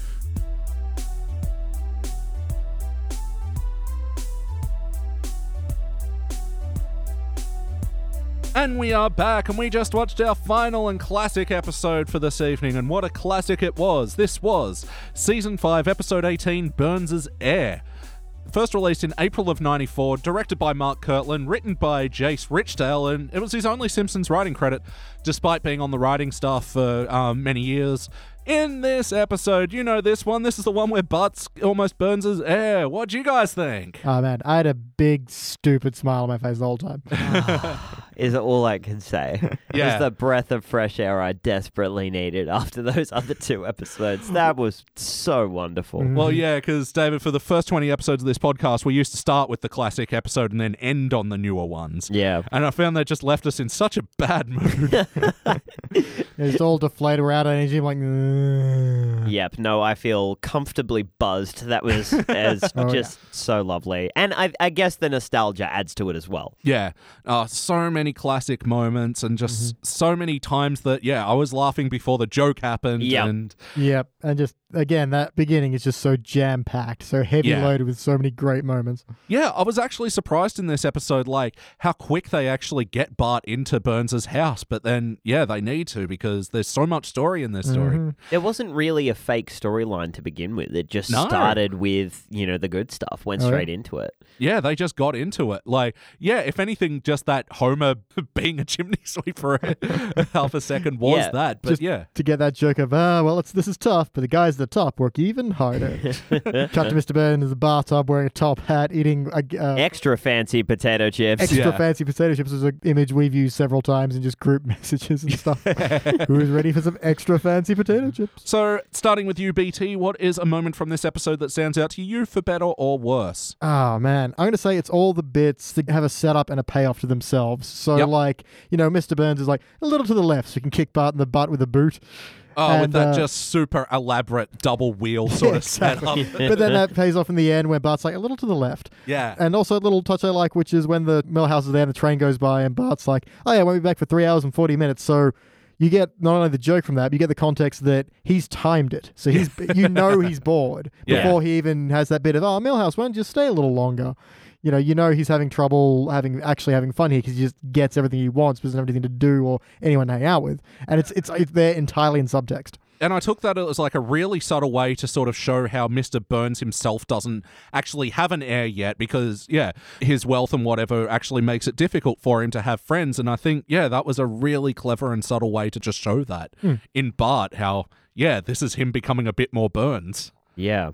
You can just feel the joy in the construction of each gag. Yeah. Yeah. And in the pathos of the characters as well. Like, there's a real attachment to everyone there, including Mr. Burns. Yeah. Like, Mr. Burns is a horrible old miser, but he's just so beautifully realized that you just love him nonetheless. He's clearly Yeah. the villain, Mm, Yeah. but he's such a lovable villain. But even, he has those moments of heart where he's like, like, well, I guess I'll go back to my house, Marge cavernous mansion, and wait until I you reap the windfall of my death. yeah. Toodles. Just wait for the inevitable. and even that's emotional manipulation, but it's all done so like it makes me think back to so many other episodes where like his eloquence is part of the Mm, joke, like the fact that he calls Lenny is Leonard and Bartholomew. yeah. Yeah, and or he'll, Oh, you there, fill it with petroleum distillate, post haste. Yeah, I well, I always go back. I was free to wallow in my own crapulence, you know, like, which is a thing my mother quotes all the time. You know, like th- this is how much it's ingrained in the culture, and like this episode is chock full of references that I've pulled out regularly. Yeah. So, uh, how about those references? What's a moment from this episode that stands out to you for better or worse? I think probably like my favorite standout from this watch was the "Oh no, Smithers, you can't possibly be my heir. I have this elaborate plan for you. You're going to be buried alive with me." And not only it's does he have the little model, but the model is terrified. the little model of Smithers just screaming in his grave. and Smithers like, Oh, goody. yeah, yeah, there is so much you can pull to quote from this episode, and fuck, what am I going to go with for the moment that stands out to me? Um, you've my got name another wasn't one? Wavy Gravy at all, and all this time I've been smoking harmless tobacco. Yeah, if I could just chuck in another quick, uh, it was just like a rapid one, two, three hit where he's like, Bart, I know you kids see me as some kind of booger man, but Yep. and then he's got the, oh, I see your milk's gone cold. Let me call. And it's like, his milk was supposed to be room temperature? What was? Yeah, and then, uh, ew. and then just has, ew, oops, wrong button. So he has two buttons there one for calling the maid and one for trapping the guest. Yeah, and so that's just the rapid bang, bang, bang of jokes. Yeah. Ah, it's beautiful. No, it is. And I'm going to say the moment of the episode that stands out to me is the auditions. Oh, yeah. Mm-hmm. Because, yeah, we get so many funny character moments of the kids as well. And Millhouse, oh my God, how many times have we quoted over the years, but my mom says I'm cool? I am holding a notebook in my hand that Elliot passed to me when we sat down to watch the episodes. He's like, There's Yeah. a couple of notebooks on the table. If you want to take notes, go ahead. So I reach down, and there is this beautiful silver glitter notebook with Millhouse on the cover with My Mom Says I'm Cool. Yeah. And yeah, immediately, like, that clicked. Like, Yeah. Mm. it, it's so great. It's so perfect. Also, may I say, of the auditions, that is how you pay out Martin Prince. Yeah. Yeah. That is how you do it. You have him do some ridiculous, elaborate, I have no idea how people see me. And then someone walks in and punches him in the stomach. Yeah. Like, Who would love a single gag. rousing musical number? Yeah, exactly. Yeah. That is how you pay out Mm-hmm. Martin Prince. Thank you. like that being a reason for Nelson to get extra points as well. Yeah. just Mr. Benz, thank you. Again, all of like all of these slightly more like malicious jokes, they just feel in character. They Mm. Yeah. don't feel pointed. They're just there as like, yeah, that works. Like, You know, it's a it's a nasty little "Meh, I'm a dickhead kind of yeah. gag. And it, it works in that context and not in the context of just like laying it on so thickly as they did in the last episode. No, for real. And you see that as well with Lisa's audition, where she's like trying to put together a well thought out, perfectly constructed argument. In this for- fellow-centric society, he's like, Yeah. I don't know what fellow-centric means, but no girls. yeah. yeah, and that shows like what the a simple asshole is that would put in a no girls policy. You Yeah. know, oh, it's fantastic. But play count. How many times before tonight do you think you've seen this episode? Oh god, at least 10 times I reckon. Yeah, Yeah. I'd say a vast, vast, vast number of times. Vast. Fast. Oh, Yeah. yeah. yeah, that sounds like a- Another like that's a gag that they use quite often, like throwing that one word back in again Yeah. at the end. Yeah. It really works Mr. Burns as well. Again, there's that joy in the way that the actual voice actors deliver it as well. There's Yeah. so much play Yeah. in how they, you know, savor the telling of the yeah, joke. it's like the bit where Homer's like, "Your rich uncle Homer is throwing a highest box social on the high seas," and you're all invited. Yeah. yeah. So, how about some of the wacky parts of this episode? What cartoony elements stood out to you guys? They're all absolutely on point. Like, Yeah. it- probably my favorite side note of Homer as a character is his secret shame of eating flowers in the That bathroom. when explains no his one's looking. mysterious trip to Holland. Yeah. Ju- but, like, that's a perfect way to have that parent card spill. Oh, go eat some flowers. But again, like what you were saying, Yeah, it BT, pays it's, off. it's the one-two punch of it all. exactly. Yeah. Ah, that rib always breaks. Oh, and the actors playing The Simpsons. Yeah, Yeah. I don't miss Bart at all. I am glad he is gone. As am I. Lines, uh, lines that I've definitely used before that fit into that sort of wacky cartoony thing is, ooh, he card read good. like, perfect. Or the dogs with bees in their mouth. Or the fact that Like, "Bart, they im- shoot bees at you. or the fact that that immediately made me think of like release the robot Richard Simmons. Yes. Like, For a wonderful second, I couldn't remember which one was actually in the episode. and the one of the episode is so much less, and it's perfect. yeah, uh, Yeah. He locked the door. But no, that bit's amazing because, like, apparently they removed it because, yeah, it is a lengthy scene, and also, like, it just didn't get a laugh in their, like, test, like, in the writer's room or in the test audiences and stuff. So, yeah, they just cut it. But, yeah, it stands out to people as, like, one of the highlights of the 137 Yeah. episode spectacular when they show it. 'Cause Like, I, I do think just people couldn't believe they actually had that and nearly aired it because it was all animated and everything. yeah. yeah. Oh, and it was what an animation. I mean, we're talking about a part that's not in this episode, but yeah, the whole Terminator reference to it all. And, I think what really stands out after watching this in comparison to the other episodes is just how many characters are in it. Like, Mm. Yeah. They all had that kind of Joker minute feel. Yeah. But this one None managed of them to feel shoehorned or anything. Yeah, and it managed to fit in so many different characters from Springfield. So not only does it feel like it's part of the larger series, it feels like the world has a bit more life. And all of those characters have something going on. The fact that like Marge's throwaway joke of you've graduated from the richest and therefore best school and like and she's fantasizing about like Marge had an internal life Yeah. in this About Lee episode. Majors. I just love it. yeah. I gotta stop fantasizing about Lee Majors. Just- I love how it just Uh, plays one the sound more. effect again, but it's very quietly. Yeah, yeah. As though it's broadcasting in her brain.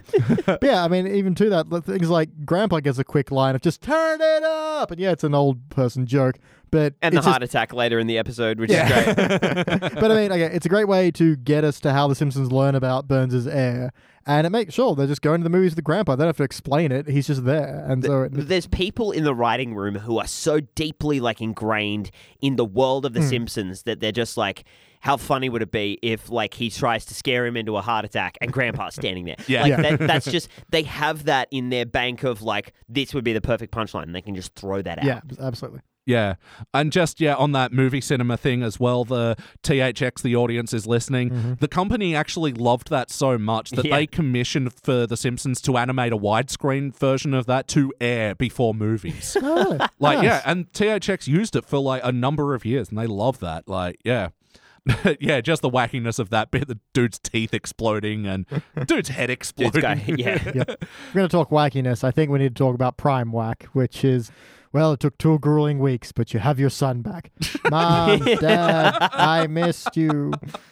that's Hans Oh. Molman. Mwah, mwah, mwah. it's like kissing a peanut That's just a great final little dig. And yeah, again, just some things that pay off later. yeah Hans Molman is, of course, still there. Yeah. They, they've him dressed like that because it's like they almost tried. Yeah. and Hans Molman are like a permanent fan favorite as well like Oh, yeah. such a great character because it's just such a stupid voice a lot of the times we see like Hans Molman's either depressive life or him actually dying. Mm-hmm. Like yeah oh my god this one, he just gets brainwashed. It's- Yeah. So we see Hans Molman get brainwashed. We see Lenny many like get tricked into getting fired and drop down a hole. We see And Uh, of all course, these. the line of uh, try to land on Leonard's carcass. yeah, yeah. We see Smithers in all of these different situations. We see like um, Chief Wiggum come in and do the bad police routine in just Mm-hmm. the absolute tone perfect way. Can't you people sort these things out for yourself? and my favorite one of the entire thing being Lionel Hart Yeah. saying, "I've argued in front of every judge in the state, often as a lawyer."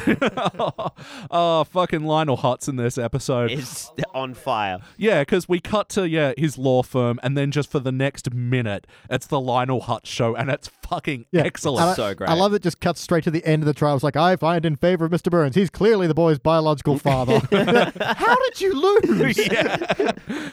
Judge, these won't be ready until Thursday. yeah, so he's even doing the judge a favor, and he's still lost. He's such a perfect character. Oh, and is there an orange Julia stand around here? I'll say this one: it's half full. Well, I don't know. It's drink out of a toilet bowl. He'll be back.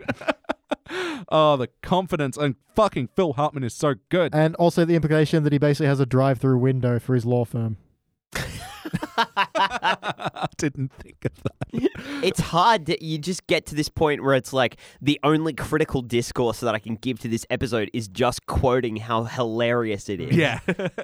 well, I did actually have one little um, criticism. Uh, So when Bart comes back from Mr. Burns' house the first time, he's talking to the family on the couch, Yep. and then they just sort of do this hard cut to the dinner table when he's doing the flicking the peas routine.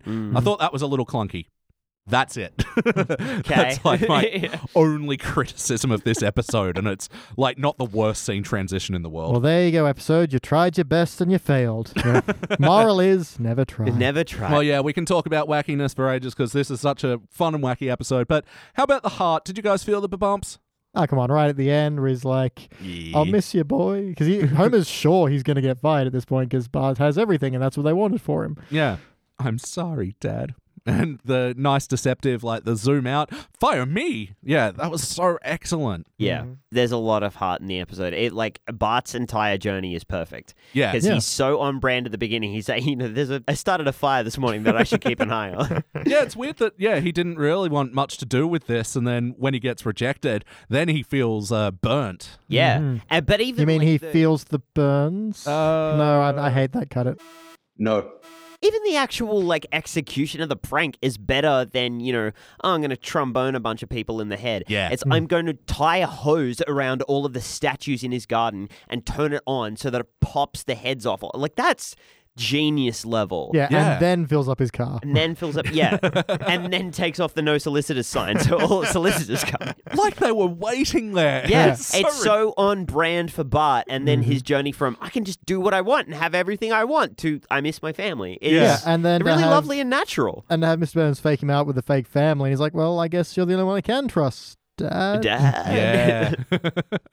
oh, the fake family. Like it's weird that the Simpsons like actually hung out with the actors is the implied bit at the Oh, end. I learned a lot about that um You can little say, uh, person's Oh, yeah. native Estonia. uh, uh, mine a little. Yeah. Yeah. Some bits don't age that well, but Yeah. you know. But, you know, if that's as offensive as the episode gets, like 10 years later and they haven't learned that lesson, like, guys, what are you Oh doing? yeah, for real. But ultimately though, did it feel like an episode of The Simpsons? Fuck yes, it did. It felt like the episode of The Simpsons, all Yeah. of the three that I've seen. Like, quintessential.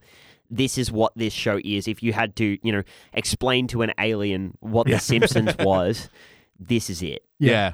Again, it's that perfect formula we've seen time and time again where they they load up the front of the episode with so many jokes, you're having a blast by the time the story kicks in, but then the story kicks in and moves at such a great pace, and there's still great jokes everywhere. It's yeah, it's fantastic. Yeah, and such a solid Mr. Burns episode, you know. We, But he was, you know, like far from being the only side character in this. This isn't just Yeah. Mm. the Mo show. It's not just the Mr. Burns show. It's Yeah. there's so much on Yeah, offer. you're still on Bart's journey. It's just with Yeah. Mr. Burns, And if you don't like Mr. Burns, there's so much else that you can Mm. take from the episode.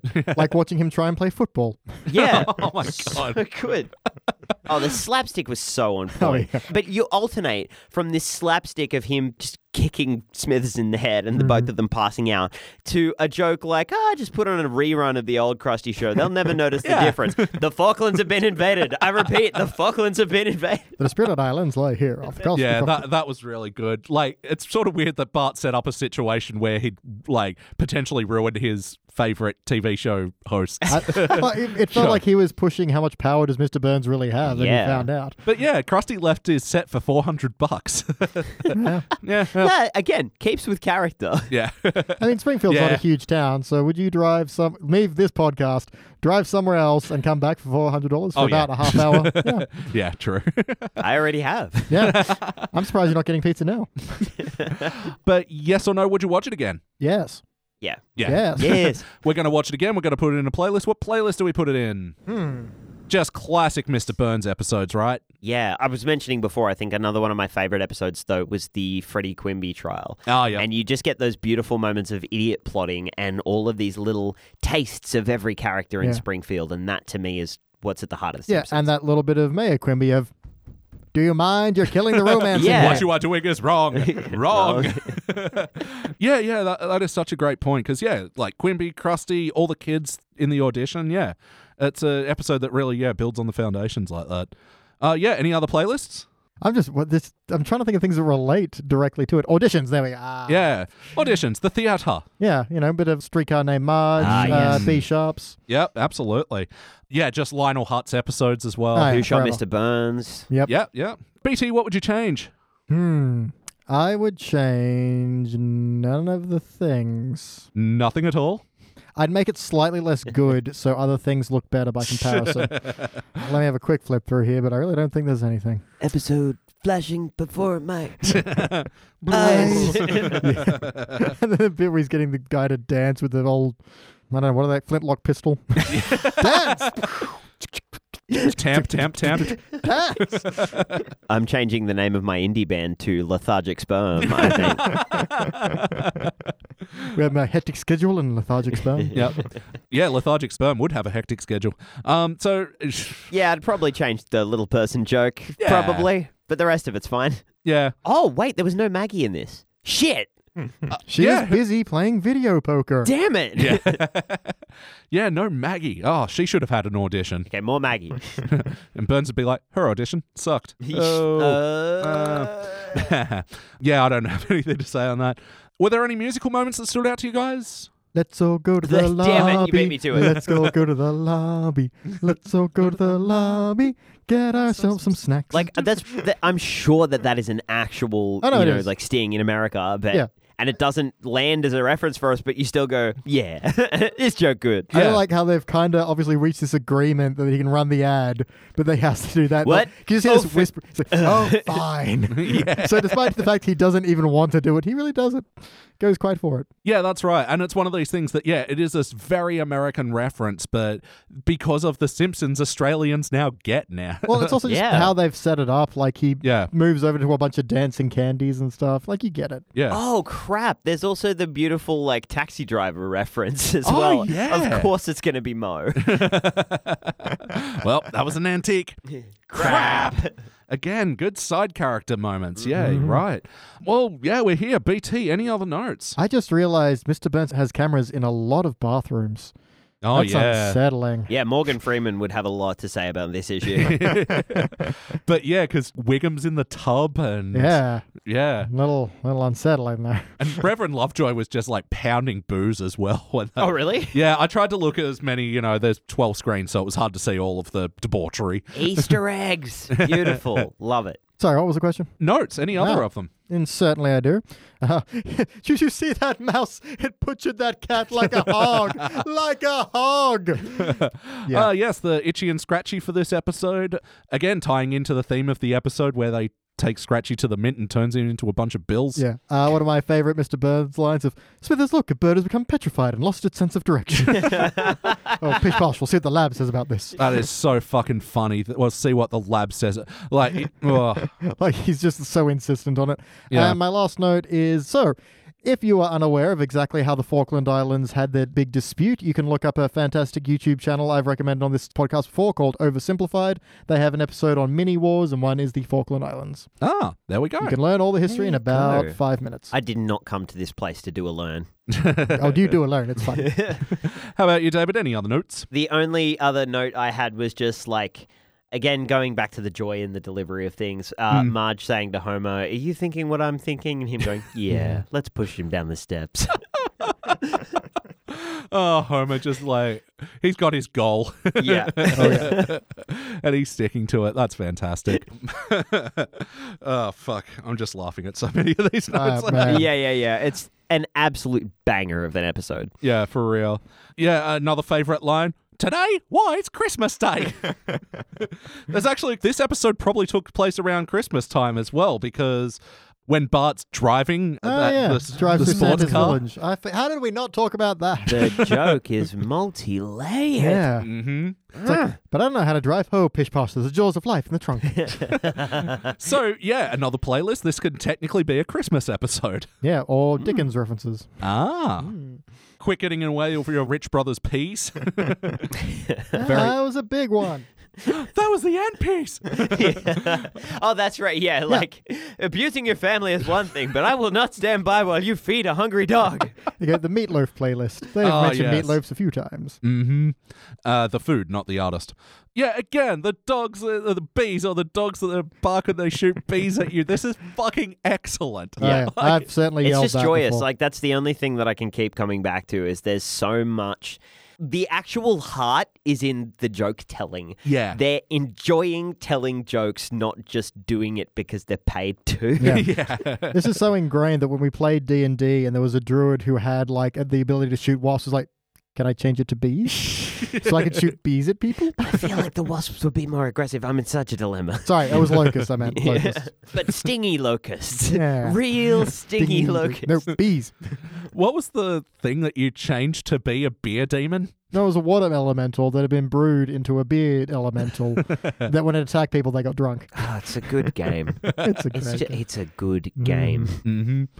And the thing I love about this dog bees bark shoot bees joke is that like Nice. He got really good. I d- so pick me mr kearns Don't fun. you idiot.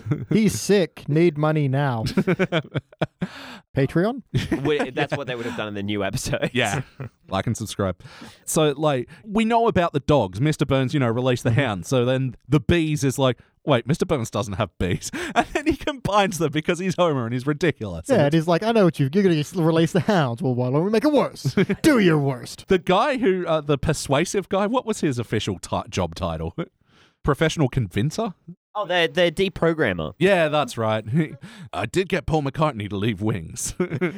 You idiot! He was the most talented one. so good. Can I keep him anyway?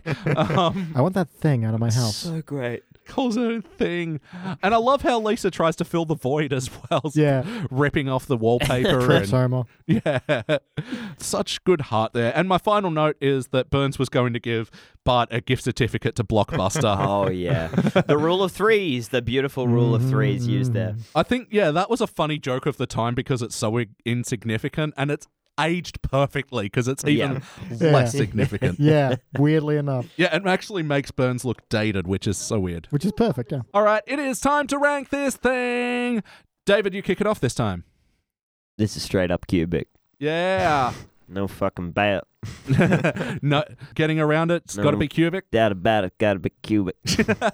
All right, yeah, I'm going cubic as well. This episode's just too much damn fun. I'm gonna watch it again tomorrow, BT. Yeah, you know it's cubic. Let's go. It gets fantastic. Every Yeah, bit. I laughed certified pr- cubes. so many times before it even got to the joke. Just knowing it was coming and just waiting in anticipation, going, "Hee, "I'm gonna laugh soon." But still discovering it. Like, Yeah. I, I'd not remembered the line about, like, yeah, lethargic sperm, for example. So, yeah. Yeah, and there's Still- always something. If you haven't seen this episode in ten years, go back. You'll definitely see something new. Still new moments. Yeah. Mm-hmm. It's it's certified Zerk. Cert Zerk. Certzerk, I like that one. All right, well, that'll make this episode unanimous cubic zirconia. This will be the eighth unanimous cubic zirconia Wow. from season five. The other season five episodes it'll be joining is Homer's Barbershop Quartet, The Oh, B yeah, Sharps, of course. Cape Fear, the sideshow Bob and the Yeah, Cape yeah. Fear, Treehouse of Horror 4, Boy Scouts in the Hood, The Last Temptation of Homer, the Mindy episode. Yes, such a Yes. good episode. Yeah, which is one that I like didn't remember loving as a kid, but yeah, just watching it now, it's Th- just so all smart. of these are puns on contemporary film references, not just puns. Yeah. Mm. Like they're all linked to something. yeah, like Sweet Seymour Skinner's badass song as so well. good, so niche. And Homer Loves Flanders. Not a pun, but you know, Accurate to Just the a episode. nice statement. Absolutely. All right. Yeah, that about does it for the Simpsons Index. But before we get out of here, we like to talk about things that we're into at the moment, you know, our recommendations outside of The Simpsons. So, BT, take it away. What are you into at the moment? I've been playing a lot of Hollow Knight. Have you? Hollow, Kni- Hollow Knight is dope as fuck. It's so good. yeah, I think I'm maybe only halfway through at about 20 hours because I've been doing like everything, but oh man, it's so deep and you just explore this huge, beautiful, dark, just a little bit sad, little bit haunted area. And just the number of times I've gone into an area, found a secret, found a secret from that secret, gone into another area, found an- another area I'm not supposed to find for 20 more hours, explored that, found another secret, and gone all the way home. Like, Ah, what a journey. Yeah, fantastic. Loving it. Unless it craps the bed at the end, it's going to be very highly rated when I'm done. Oh, fantastic. Yeah, I've heard a lot of positive buzz around that game, and it's been out for a while, too. Yeah, eh? you've also heard me Yeah. swearing occasionally, but yes. Oh yeah, it's a tricky bastard. Yeah. Um, it's also, can I point out, by an independent Australian company Oh, really? They're Australian? called Team Cherry. Yeah, I didn't know they're and Australian. Mm. Goddamn good on them because they've done such an incredible job. It's such a beautiful game, and yeah, I'm up to the last boss of Oh, wow. this game, and it has not let me down at any one point. It's Yeah, so excellent. great. How about you, David? What have you been into? I'm onto a couple of things at the moment. So I'm also gaming hard because we're Yeah. at the end of the work year. So I've been playing through God of War, the PS4 game, or Dad of War, as it's better known. Boy. yeah, bore. And hearing my dear beloved Christopher Judge, who I actually have gotten a photo with at a supernova at some Oh, point. awesome. Yeah, doing the voice of Kratos. It's magic. It takes a lot from one of my other favorite recent games, which was Horizon Zero Dawn. Mm. And it's just super exciting and fun to play, but also has a really compelling, beautifully told story. Yeah. Ah, I fucking love it. Also, two of my favorite crazy Japanese metal bands have just released new music, and I'm very happy about that, which is Duron Grey, who released their 10th album. The Insulated World and Maximum the Hormone, who've just released a new single, and they're the greatest band that's ever lived. I'm writing that down. Yes, please do. They're so good. So, Maximum Japanese level. metal, is it like that over the top and bombastic sort of styling? And Well, with Duran Gray, it's very extreme in a sense. Like the singer, a guy called Kyo, does like very high pitched screams and very deep guttural growls, and but also beautiful singing. Like he has just the most incredible vocal range, and they do sort of very serious metal, you know, very serious rock music. Awesome. Um, about dark themes that you don't understand because it's all in Japanese anyway. You're just there for the sound. And then Maximum the Hormone do a combination of very hard metal and pop punk and pure bubblegum pop and they're just the greatest band ever. Yeah. Like they're so great. oh, that's awesome. yeah, Yeah. I'll be so down for checking that out. Yeah, yeah. Especially recently, you got me onto the Japanese X Men theme, and I'm not going to lie, I've like brought that up on YouTube a couple of times just to listen to it. It's It's such a phenomenal. Did you Yeah. ever watch the show Death Note? uh, no. So, for anime fans, in the second season of Death Note, the beginning and end themes of the show are by Maximum the Hormone. Oh wow, cool. Yeah, and what I've been into lately, just a quick update on Red Dead because I think I wrote it off in an earlier episode. You did a bit. Look, AKA fuck horses. yeah, yeah. horrible horse accident. Horse, simulator. horse accident simulator. yeah, look, it's a game of like it brings up mixed emotions in me because it like draws things out and it becomes tedious, but also it's also what makes it so immersive. And so if you're looking to do a cowboy sim and really get into it, it's absolutely that because it's such a compelling story, even if the gameplay sort of lets me down sometimes. It has been weird to watch you on this journey. It's like, ah, dude, it's just, ah, it's so tedious. I'm done. And then I'll see you and you're there for the next seven hours. Yeah. Yeah. Oh, see, that's the thing. It's probably what bothers me about it. It's not a game you can play like half an hour of and, that, Yeah. and that's Yeah. it for the day. you got to sit down and have a session with it. But my official recommendation is any of the Jackbox party games. Oh, yeah. Yeah, we've been getting on the stream with Totes Vidya, who we met in the bigsoftfriends.png uh, Facebook group. Terrible podcast. Yep. Worst podcast that I was listening to on the way here. yeah. oh, th- with Zoe Coombs Mar. I love her so goddamn much. yeah. Oh, it was such Uh, She's a friend of a friend, and I can't talk around her because I'm Oh, really? just like, yeah, you're so funny and cool. But yeah, yeah, we've been playing Jackbox TV games, me Mm-hmm. and BT, on the streams, and it's just so much fun. So, like, if you got it home and you can get a group of friends together, you actually play it with your phones. Have you Hmm. ever played them, David? Or I have what this sounds even worse. Like I've watched streams of other people playing. the, like the guys from Polygon did a bunch of Jackbox party streams, and they were very fun. Yeah, well, there's so many fun games, and it relies on audience creativity as Mm-hmm. well. And like, it's got that sort of Cards Against Humanity thing where you're like rewarding other players, you Yeah. know, and you yeah, And all based around wacky bullshit. yeah, and it's an absolute joy. So yeah, if you got a console at home, and it's even great for non-gamers. Like, I actually really want to Yeah. get my family around to play it one day because you know they know how to operate a phone, and it's really simple and eloquent. Like, yeah, And to take the party game on, so it's on a central screen, but then it's on everyone's individual phones as well, makes it Yeah. just real easy to do. Yeah. Well, I mean, unanimous recommendation from everyone in this room. Yeah. Like we're all deeply in love with the Nintendo Switch because Oh, oh yeah. so I got married a couple of weeks ago. Congratulations. And- thank you. Just dropping that in. and so, like, my partner is not a gamer by any stretch of the imagination, but on the Switch, we have finished three games together because there's Aw. so many, like, co op options that are really accessible to people who don't regularly game. Something like Jackbox Party as well. That's, Yeah. It's not so much a game that you play together towards a goal, but Hmm. it's very friendly and user friendly. And so, we've played through Snipper Clips and Overcooked, and they're just joyous. That's Oh, It's going to just bring you so guys fun. together. so yeah, much. totally.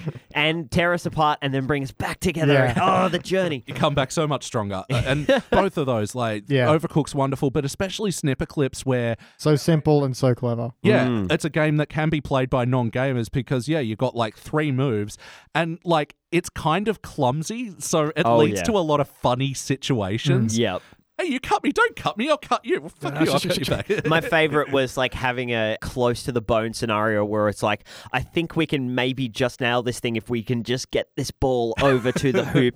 And so this has my wife, who almost never plays games, like teetering across with this thing on the edge of her player body, just going, fling, just yelling the word fling as she sends this thing, of course, soaring into the abyss, Yep. like nowhere near the goal. But yeah. with the total joy of yelling fling. yeah.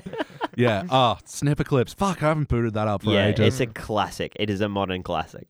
All right, guys. Well, yeah, that does us for this week. And, David, do you have anything you'd like to plug? kind of not at the moment. I mean, s- I've just wrapped up my first theatre production in September, Alright. which was called Monument, and will hopefully have a second life. Was really really fantastic. But yeah, I am starting a new podcast series soon, focused around storytelling, but I want to keep it kind of close to the chest until we've sort of got something to launch. So. Yep. And you had another podcast as well, Nothing to Fear. Yes, so you can still listen to Nothing to Fear at nothing number two fear.podbean.com. That was yeah, it brought a lot of joy to my life. It was just the three of us, myself and one fellow screenwriter, and then just a sort of uh, weirdo. Uh, um, talking about horror movies and trying to make them accessible to people who don't normally watch horror movies. Yeah, and Yeah. from that recommendation, I'm still hanging out to watch Lake Mungo. I just never haven't got around to it. It's It's, on my gorgeous. goddamn queue and everything. yeah, I know you will enjoy it. It's a really beautiful film. I'm looking forward.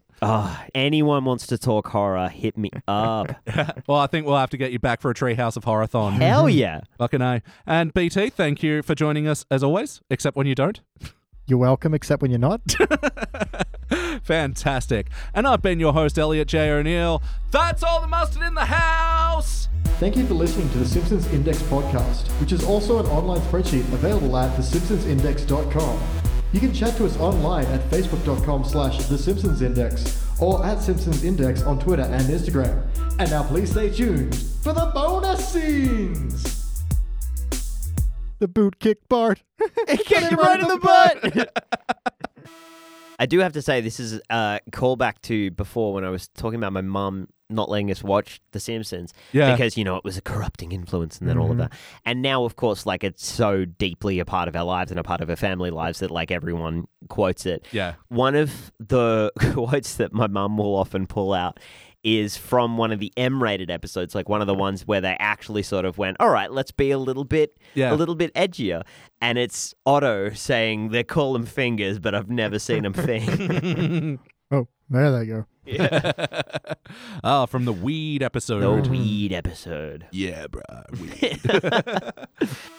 Yeah, so the other question we like to spring on people at this moment is if you could have a sandwich named after you, what would be that sandwich? Or if that's too tough, best sandwich? Oh my dear sweet God. Now, to give some parameters, we classify sandwich as anything that like has chunks of bread. either Anything side. in bread. Yeah, so Yeah. burger is fine, hot dog is fine. Jesus effing Christ. Yeah, it's tough. Not gonna lie. Um, okay. It's going to need to be some sort of club sandwich because I'm a multi layered individual. Mm-hmm. It's probably going to have to be like fake meat, I think, to Mm-hmm. give an impression of like how I talk tough, but I care about the planet. Yeah, yeah. And something spicy on it. Yeah, and yeah. probably potato to do justice to my Irish roots. there you go. Give Yeah, me with that. yeah, yeah. Give me a taste of that. What kind of spice are we talking here? Like, Oh, this yeah. is, a, is it a sriracha? Is it a jalapeno? oh, it's what are we- Chipotle, motherfucker. The Chipotle, only kind that alright. counts. 'cause Give me that spice is a smoke for wide world. days, Yeah. So Nah, smoky s- chipotle. smoke yeah. me out. Yeah, yeah, yeah. yeah. With some potato. Yeah, I'm on board. That sounds good.